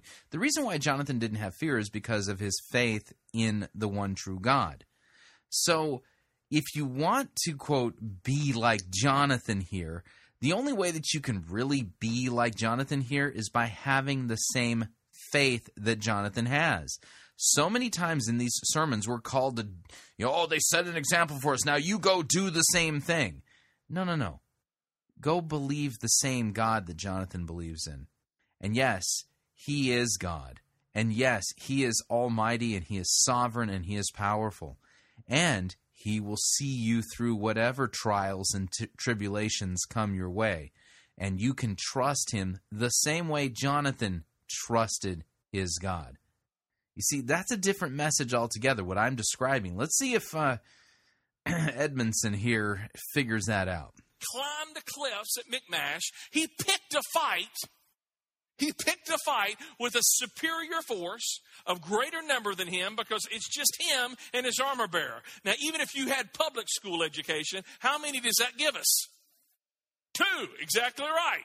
He's, it's two against an army. All right? I mean, I, now here's what I like. I, I usually normally read the New Living Translation, and right above the New Living Translation, there's a caption that says, it's called Jonathan's Daring Plan. This entire section is. Part of the reason why I love Jonathan's Daring Plan is because Jonathan makes me feel better about my bad ideas. I mean, think about this. This has to be the worst military strategy ever. I mean, if you read the next few verses, you discover that Jonathan's plan is basically this. Let's expose ourselves to the enemy in broad daylight, and let's go up against them because they've got the high ground. And, by the way, there's an army, and we've got how many? Two. Here are some pictures uh, of the cliffs. I've actually been there. One is called Bozez. One is called Senna. And here, I don't know if you can see these. Go back if you would. Uh, if these little dots right here, those are people. So they are climbing up these cliffs, and, and the Philistine army is, is up there. And you can go to that next picture if you like. It's a little bit broader view of it. But these are massive cliffs, and they're in broad daylight, and it's Jonathan and his armor bearer, the dude who's probably carrying Jonathan's shield, is going up against the entire Philistine army in broad daylight. Man, that's interesting. And, and a lot of this, Jonathan comes up with a sign. Some of you, I mean, have you ever, and I'm going to raise my hand first, have you ever asked God for a sign to do something? I have. All of us, give me a sign, right? Let's look at Jonathan's sign. This is what he says. He says this in verse ten. But if they say, come up to us, we will climb up because that will be our sign that the Lord has given them into our hands. Now, okay, I'm sorry, but if I'm going to ask for a sign here, I'm going to ask for the exact opposite. Basically what he's saying, if God, if you want us to come up with us when, when we start climbing up, if they say, come on, boys, then we're going to go. Now, let, that's just jacked. Let me tell you the type of sign I would ask for. If they came down to us, that'll be our sign. Or even better yet, God, if you let them fall off the cliff, that'll be the sign of letting me go up. But no, Jonathan's plan is far more dangerous and difficult and daring than that. Now, I'm going to be honest. When I read these verses, I, I don't know, uh, you know, I love watching movies. And, and when I read these verses, and um, I think, you know, I don't really see myself as Jonathan. And one of my favorite movies is Saving Private Ryan. And I, I like that movie because, you know, you always, you, you see um, you see Tom Hanks' character, you see Matt Damon's character, and then you see this guy, his name is Oppum. Anybody remember Oppum? He's the kind of coward at the end who does nothing.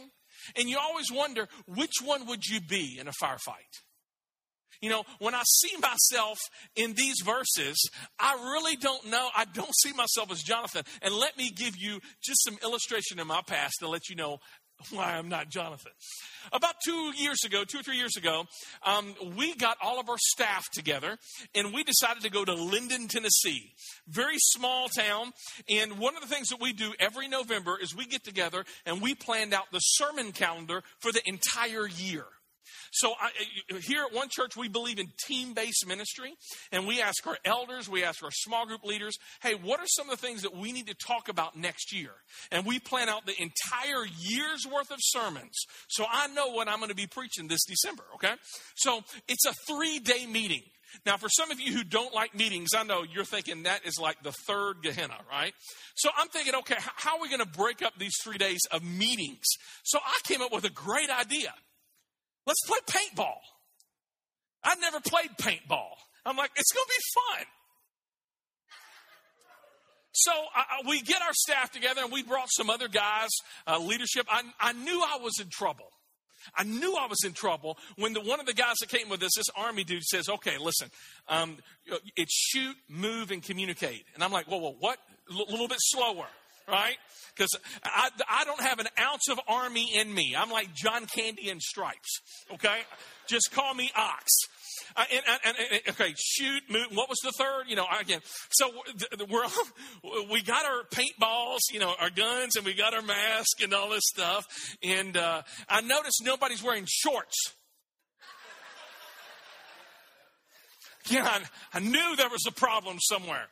So anyway, so, you know, they blow the little thing and we kind of come up against one another. And I don't, I, I kind of make a big target, you know. I'm trying to roll and duck and move and, you know, and all this stuff.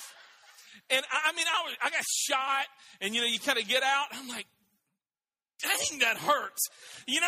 And I'm, you know, so I get down there and now I'm starting. What does this have to do, number one, with the story from First Samuel fourteen. Number two, um, with the movie uh, Monsters, Incorporated. Not that he should be preaching on that anyway. What is this? The fake getting shot. You know, I'm like, all right, I'm done. Thank you, right? I mean, it's like, what in the world? And I remember one of the guys, I got wise. I says, okay, let me tell you what we're going to do. I'm going to cover you. That means I'm going to cower in fear behind this little thing while you go out and get shot, right? So there's a reason why you don't want me in your platoon. I'm just telling you, all right? So anyway, we go through this, and I realized that I, I'm not Jonathan. I'm not. And Jonathan... That's a good thing for you to realize. Jonathan, I mean, these are not just fake paintball bullets. or be, I mean, these were real. This is a real conflict here. Um, paintball is still a game. So I, I, the reason why I, I, I like this verse is, you know what? You know, I, I don't really see myself in there. Some of you, you don't see yourself in there as well because our fear gets in the way.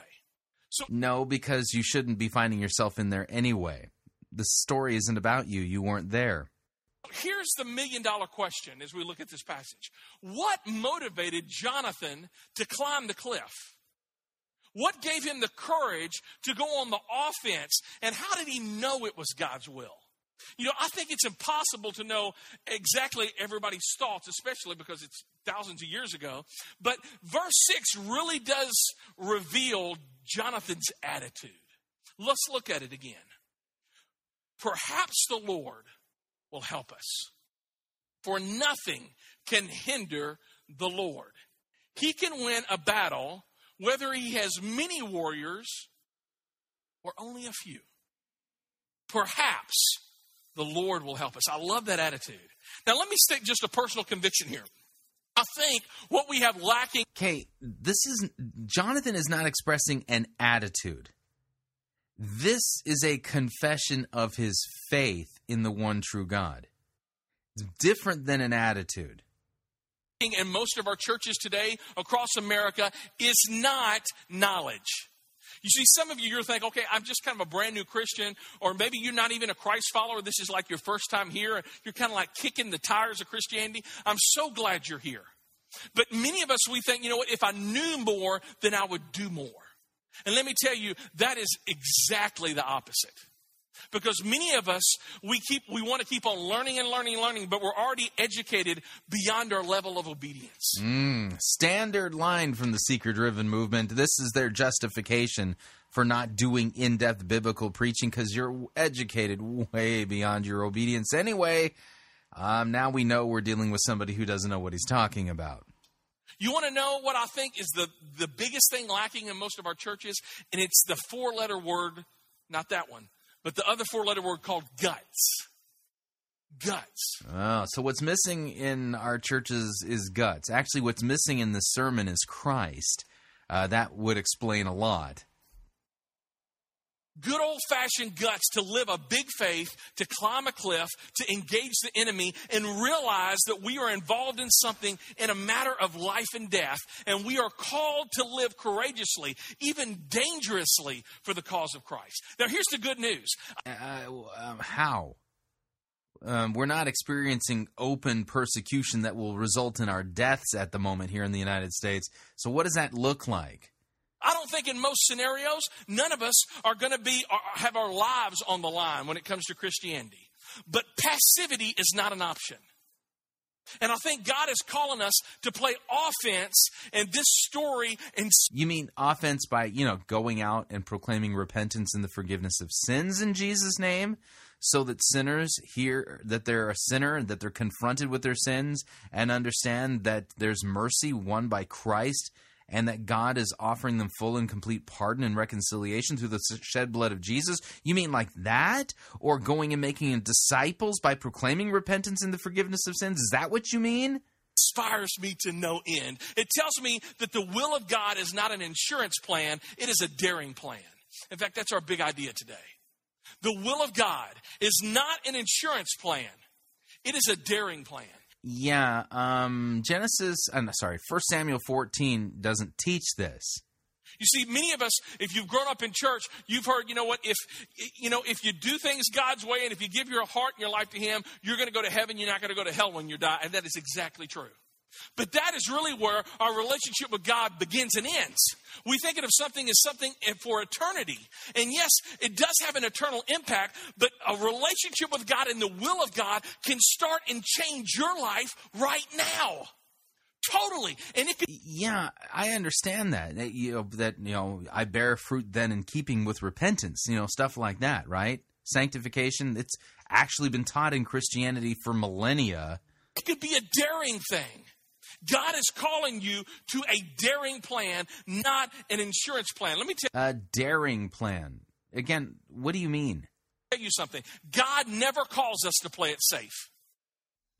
Play it safe regarding what? God wants me to play it safe when I'm driving down the highway, um, since it's against the law to speed and to maneuver in and out of traffic at a rapid rate uh, because it could cause an accident. God wants me to play it safe when I'm driving down the highway. Um, God doesn't want me to uh, basically throw away all of my resources by not playing it safe and deciding to gamble my money away. What are you talking about? God doesn't want us to play it safe. In what sense? God never calls us. Nowhere in the Bible does God say, you know what, I just want you to be comfortable. And nowhere in the Bible does it say God demands that you be daring. It, you know, if if if you're just saying, I'm comfortable, then let me tell you, I can pretty much tell you, you are probably out of the will of God. Based on what text? What biblical text says you're out of the will of God if you're experiencing comfort in your life? You show me in the Bible where God called a person to, you know what, just just just sit on this couch. Just stay here. It's just prop your feet up. Again, this is a red herring. This isn't even an argument. Exegete it from a biblical passage. Show me where God demands that I climb a cliff and do what Jonathan did. No, he called Abraham out of his comfort zone to go to a, a place he didn't even know he was going. He called Moses out of his comfort zone to lead a people that didn't even really like him out of Egypt. You, you see all of these different stories in the... Yeah, I do, and yet I don't see a single command that says, therefore, go and be daring like so-and-so or such and such. That, in order for that to be God's will for my life, there needs to be a command that tells me that. But I can tell you a, you know, a completely different command, and it's actually found in Scripture. Are you ready? It's found in First Thessalonians chapter four. First Thessalonians chapter four, here's what it says. Verse nine. Now concerning brotherly love, you have no need for anyone to write to you, for you yourselves have been taught by God to love one another. For that indeed is what you are doing to all the brothers throughout Macedonia. But we urge you, brothers, to do this more and more, and to aspire to live quietly, to mind your own affairs, and to work with your hands as we instructed you, so that you may be, you may walk properly before outsiders and be dependent on no one. Yep, here's a command. Ready? Aspire to live quietly, mind your own affairs, and to work with your hands as we instructed you. No big... Yeah, in fact, this passage flat out contradicts the things you're saying, and you'll notice that in uh, Second Sam, uh, First Samuel fourteen, there is no command that says, therefore, you must be daring, and you better not be comfortable, or you're not inside the will of God. Bible, where God is not calling people to comfort, he's calling them out of comfort, out of complacency. And I think more often than not, God's will, the will of God, will involve a daring decision, a difficult... Mm-hmm. Again, what Bible verse says this? Difficult decision. Uh, what passage says that? And sometimes even a dangerous decision. What passage says that that's what we're to expect? But let- now, it might happen. But where am I commanded so that if I'm not, if I don't have that, I'm outside the will of God? Let me just say this. If, by the way, uh, what is it called when you are acting contrary to the will of God? That's called a sin. You know, Christ died for sin. So if you're not experiencing daring and courageous and all this kind of stuff, you're outside the will of God. That means you're sinning. If it's God's will, it may be a dangerous decision from your point, from your viewpoint, but from God's standpoint, that is the most secure place you can ever be. I mean, you may, from your perspective, it looks fearful to you, but from God's perspective, he's got this. Man, I love this because you see this in this movie, Monsters Incorporated.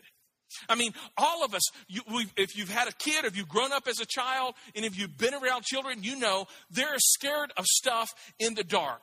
They're scared of stuff in, in, the, in the doorways, in the closets, underneath the bed. If you have a teenager, you should be scared from what's underneath that dude's bed. I'm telling you, just saying. Probably stuff growing down there. But you know what? Fear is never rational. It's always irrational. And we know when you're talking to a two-year-old, hey, son, all right, there's nothing to be scared of. You, we, we're talking about it rationally for them, but they're not rational. And you know from the outside, there, there's nothing in the closet. But to a two-year-old... Yeah, now what's not rational is the fact that he's telling you that it's God's will that you do daring things without a biblical text that says that that's what God wills for you. Weird, huh? Oh, there's something big in there. Let me tell you, it's that same way with God. You know, we get so scared about what's behind the doors of life, and God's going, I got this. I'm your dad. I am your parent, the parent that loves you. I've got this. I love that. The will of God is not an insurance plan. It is a daring plan. And I love this. So what's, what's going to happen is this. Jonathan is going to go on this daring plan. And one daring decision was enough to shift the momentum to create a tipping point. Look what it says in verse twenty-three.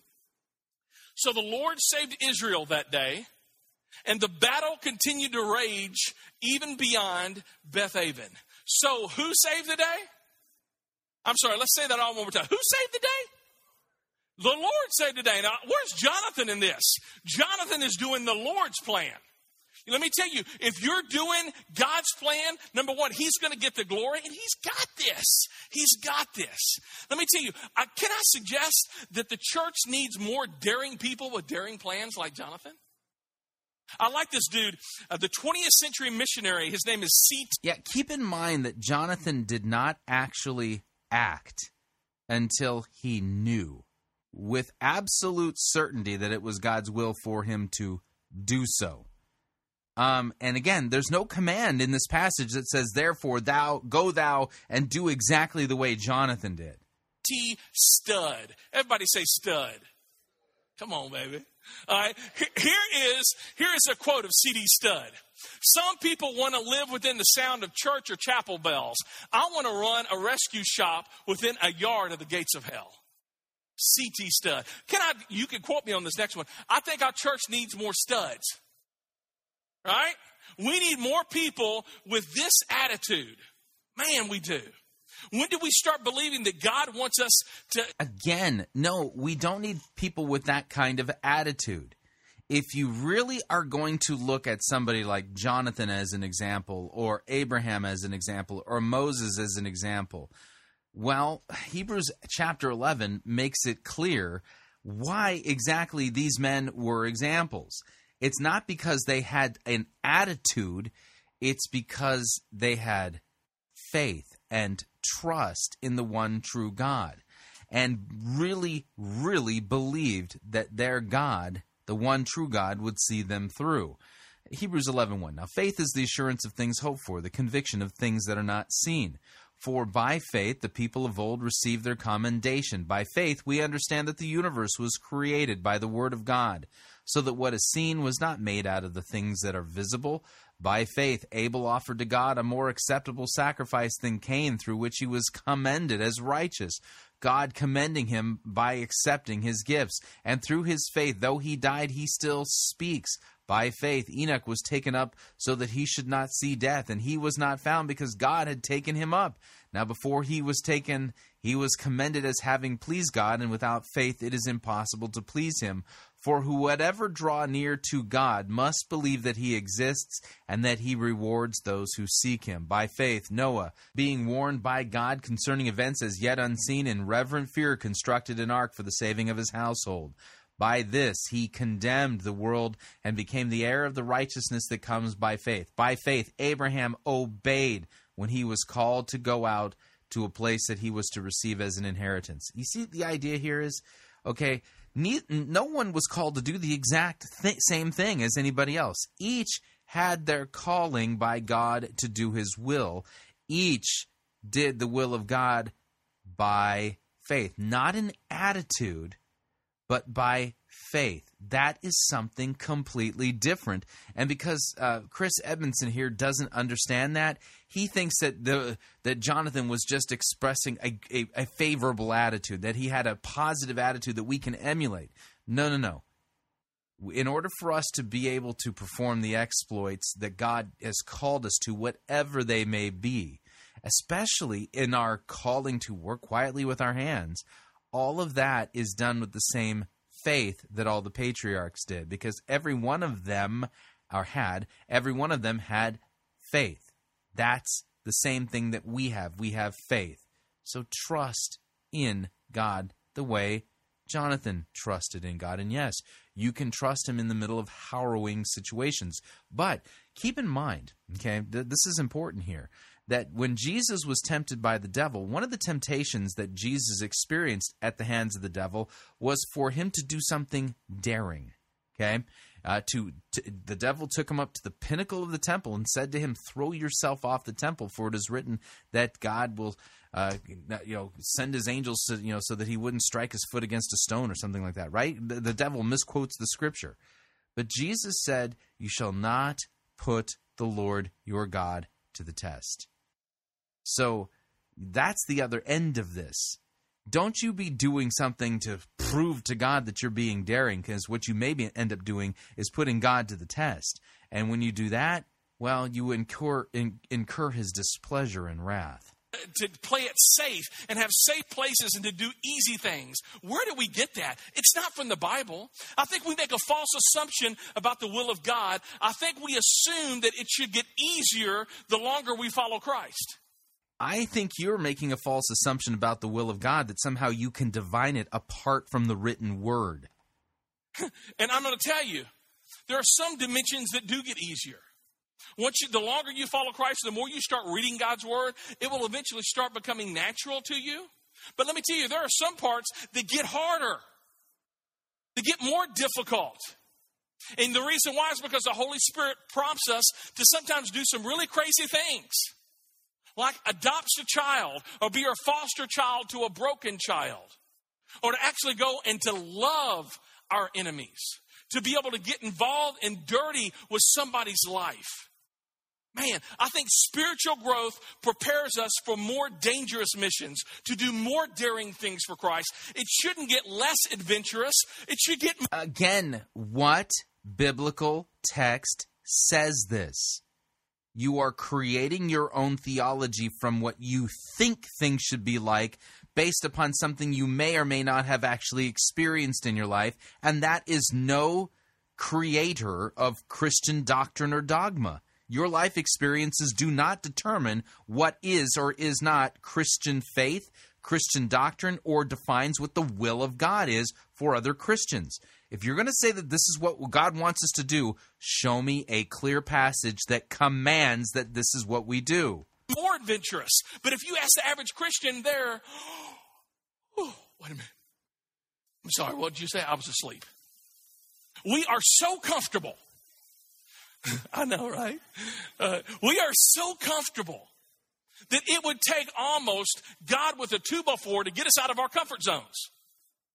And maybe if you're struggling with some stuff right now, it may be the two-by-four, because God is not wanting you to be comfortable. He's not wanting you to just exist. He's wanting you to thrive and live, and for your spiritual life to be an adventure, not to be boredom. Perhaps the Lord... Again, what passage of Scripture says that God wants our spiritual lives to be an adventure? Here's the deal, dude. You're actually adding to the Word of God. And last time I checked Scripture in several places, Deuteronomy and the book of Revelation, adding to Scripture incurs a curse on the one doing so. The Lord will act on our behalf.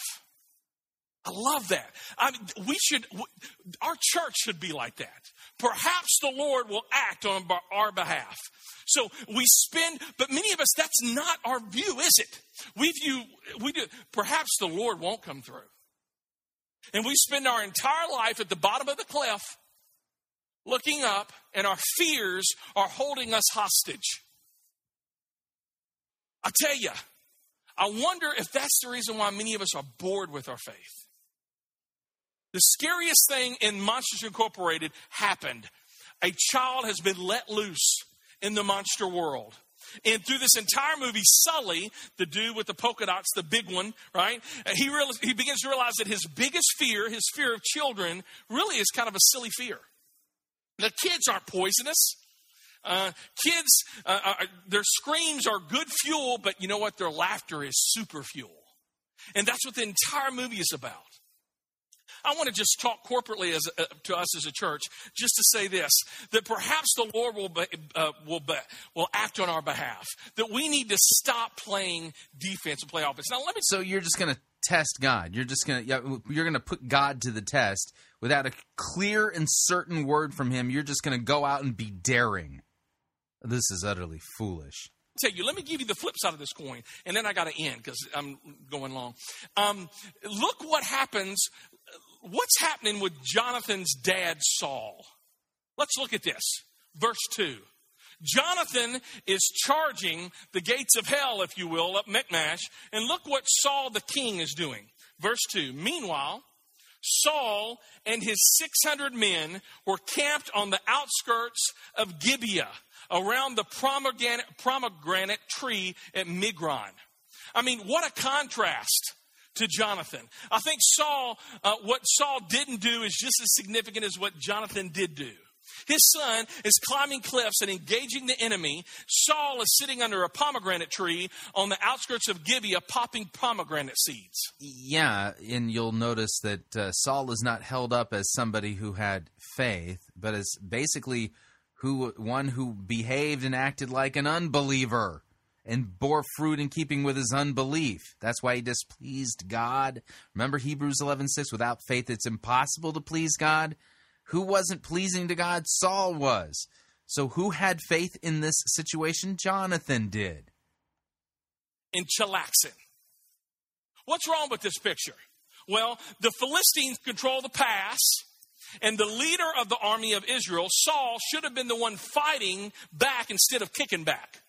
And some of you, you're kicking back and you need to be fighting back. Oh, man. Now we're pack your bags. We're going on a guilt trip.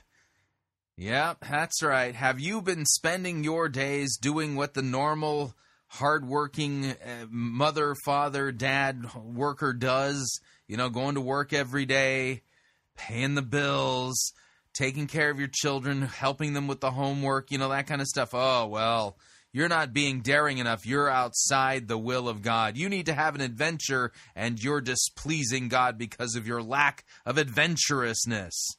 Some of you are just like, you know what? Somebody can, somebody just get me a, a, a glass of sweet tea. And God is going, no, no, no. You go and you charge the gates of hell. But many of us are like Saul. Saul let other people fight his, his battles. He let his son Jonathan, and we're going to see in, in a couple of chapters later, in chapter seventeen, David is even fighting his battles. And Saul, the king, who stood head and shoulders above everybody else, he's just, just sitting back, sipping on a straw. Some of you, I did that and you thought it was something else, didn't you? Come on now. And that's what separates one church from every other church right there. Just saying. You know, as I close today, I, I just, I think there's a little bit of Saul in each of us. There's a little bit of Saul in each of us.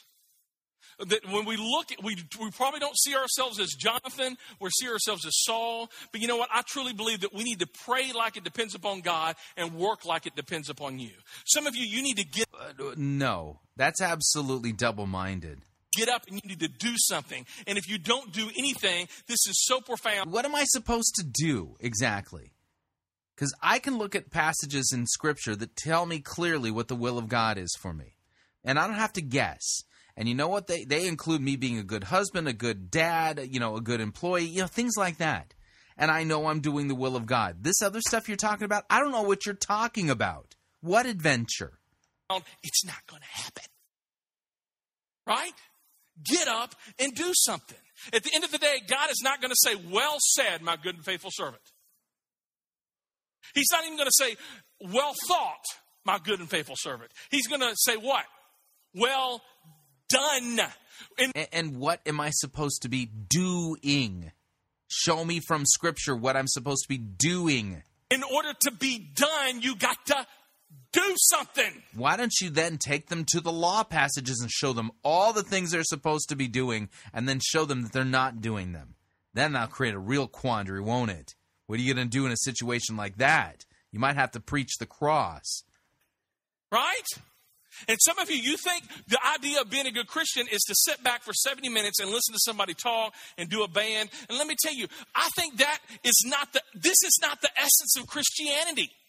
This is like us getting... It. Well, I agree. Uh, preaching on the movie Monsters Incorporated, it's not only not the essence of Christianity, it has nothing to do with Christianity. And this isn't a Christian sermon. In a huddle and a football game. Right? When you see everybody getting in a huddle in a football game, you know they're not just going to stay in the huddle forever, right? The whole purpose of getting in the huddle is to do something. It's to go out and take the ball across the touchdown line. And then to go, right? I mean, you got to do something. No, not just something. God's word tells me clearly what God wills for me to do, as well as what I should believe. It's both. All right, I'm never going to do that again. Just saying. But I, my point is this. We get so excited about the huddles, and then we choose to do nothing about what we learned in the huddle. This is not Christianity. When you leave today, that's Christianity. It's Monday. It's again, false dichotomy. And what passage says that again? Oh, yeah, it doesn't. You are adding to God's word. It's Tuesday. It's Wednesday at nine o'clock in the morning when you get on your job and you can't stand your boss. And it's Thursday when you go out and it's five o'clock somewhere, but the five o'clock that you're at, you're actually ta- telling somebody about Jesus Christ. I mean, it's Friday night when everybody else of all your friends may be going out and getting wasted. But you say, you know what? I'm going to be their designated driver, and hopefully they're going to see from my lifestyle, by what I don't do and what I do, that Jesus is real. That we do something, and it's dangerous, and it's daring, because God's will is... How is it dangerous and daring to be a designated driver? It's not an insurance plan. It is a daring plan. Some of, some of you, you need the most daring thing you can do is start reading your Bible. I, I, let me tell you, I, I got a Facebook message this past Tuesday at seven o'clock in the morning. So far, this is the only thing I agree with. Reading your Bible would be a very good idea, because if you do that and you go to one church, you'll realize that Chris Edmondson doesn't know what he's talking about, and he doesn't preach the word, and you'll go and find a real church. From a soldier who's living in South Korea. He's discouraged. He isn't hanging out with Christians. He isn't reading his Bible. And the best way he can play offense, and if you're watching right now, you know who I'm talking about, is to start reading and getting people, getting around people who are reading God's Word. Some of you are like, well, that's not very deep.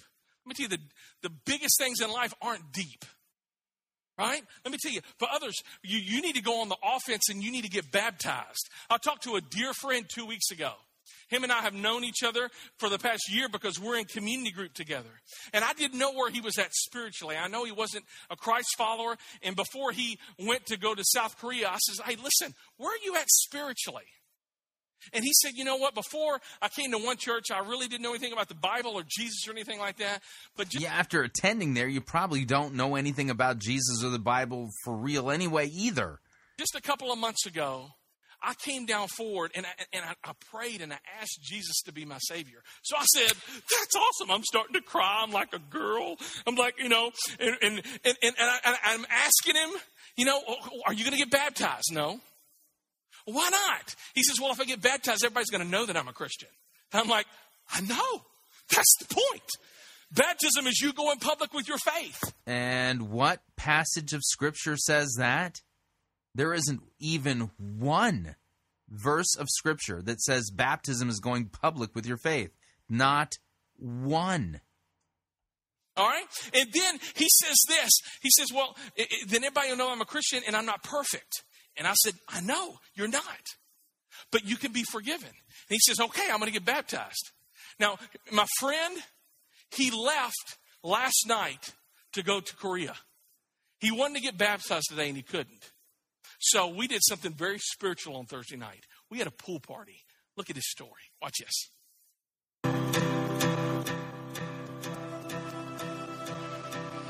Grace, what have you done? Unique New York, unique New York, unique New York, unique New York, unique New York, unique New York. I'm Andy Scotty and this is my story. I started coming to One Church Easter Sunday two thousand twelve with my wife. I was deployed to Afghanistan when she found One Church for the first time. Ever since I got back and I was dealing with some issues from deployment being my first time, um, I came to One Church and they greeted me with open arms and always had the answers for me. I'm now on a flight to Korea for a year without my wife, and I just wanted to be able to publicly announce that I have accepted Jesus Christ as my Lord and Savior. I would like to thank a couple people in general who have helped me with my walk with God. Chris and Kim Edmondson, Dave Thompson, Jake Luna, my entire small group, and my especially my wife, Nikki, for for never giving up on me. How's that? That was pretty good, actually. Better? It was better. All right. It's good. That's it. What? That's it. No. I'm going to do one more take. Oh, come on. No, listen. All if, right. If this... Right. Ne- Where is your state?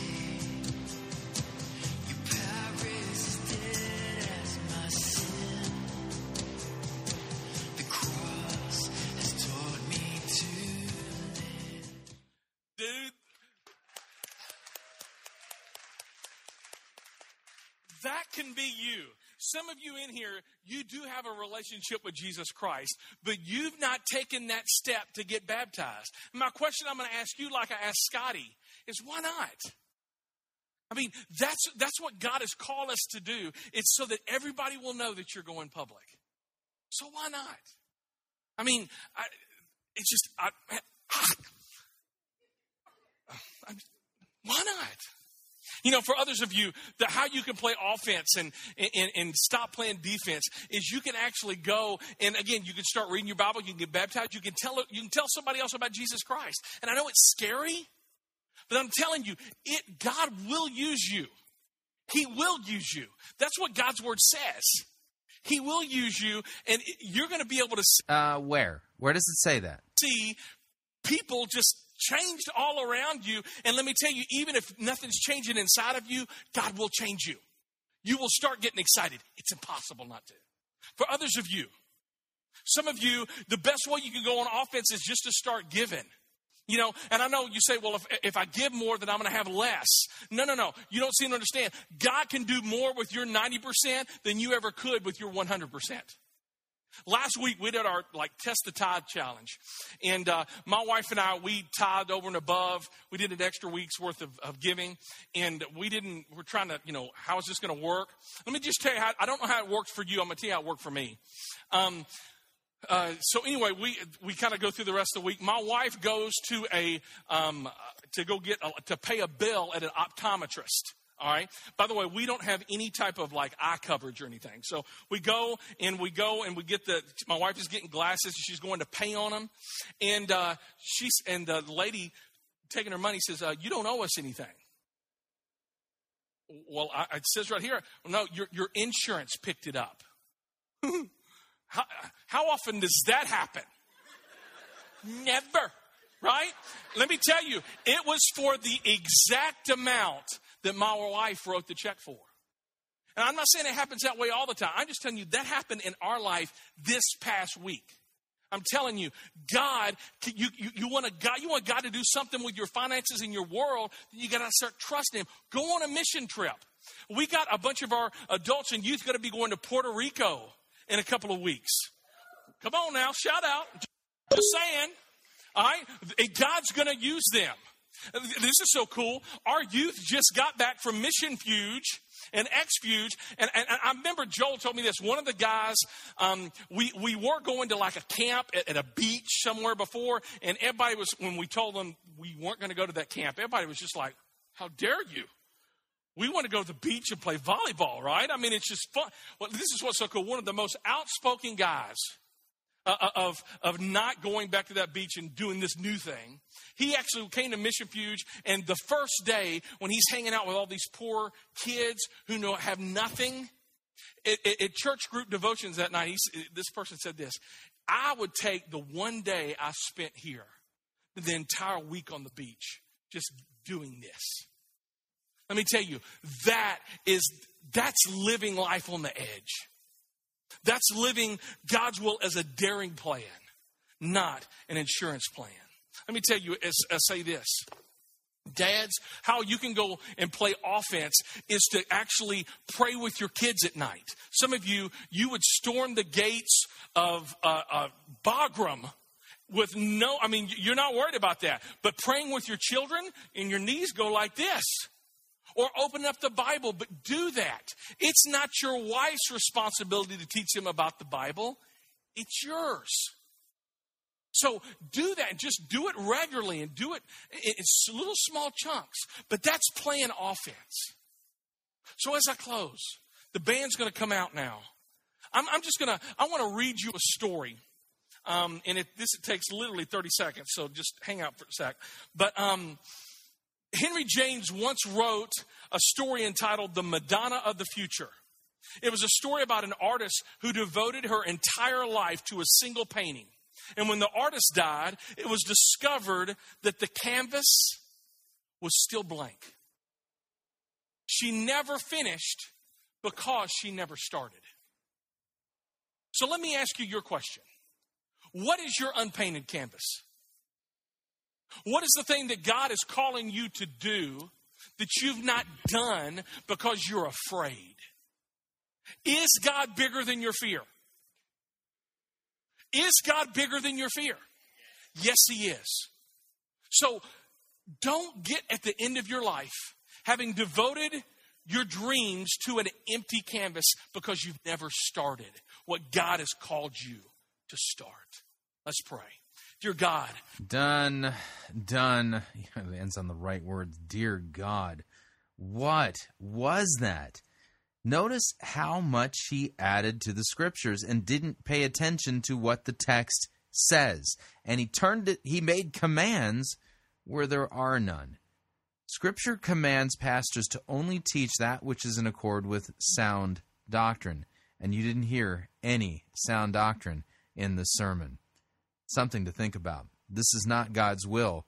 This, with this sermon, well, what he did is the exact opposite of what God wills pastors to do. He didn't preach the scriptures. He didn't teach the word of God correctly. In fact, what you got was a bunch of slogans and, and beat up because you're not being adventurous and daring enough. But God doesn't command that of you.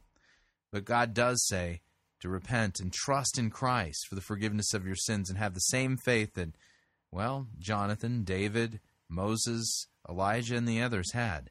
We can have that same faith, and that's what God's will for us to do is, to trust in him the same way that all those others did, because they believed God, and it was reckoned and credited to them as righteousness. That's what it means to live by grace through faith.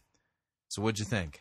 Love to get your feedback. If you'd like to email me regarding anything you've heard on this edition or any previous editions of Fighting for the Faith, you could do so. My email address is talkback at fighting for the faith dot com, or you can follow me on uh, Facebook, uh, subscribe on Facebook, facebook dot com forward slash Pirate Christian, or follow me on Twitter, my name there, at Pirate Christian.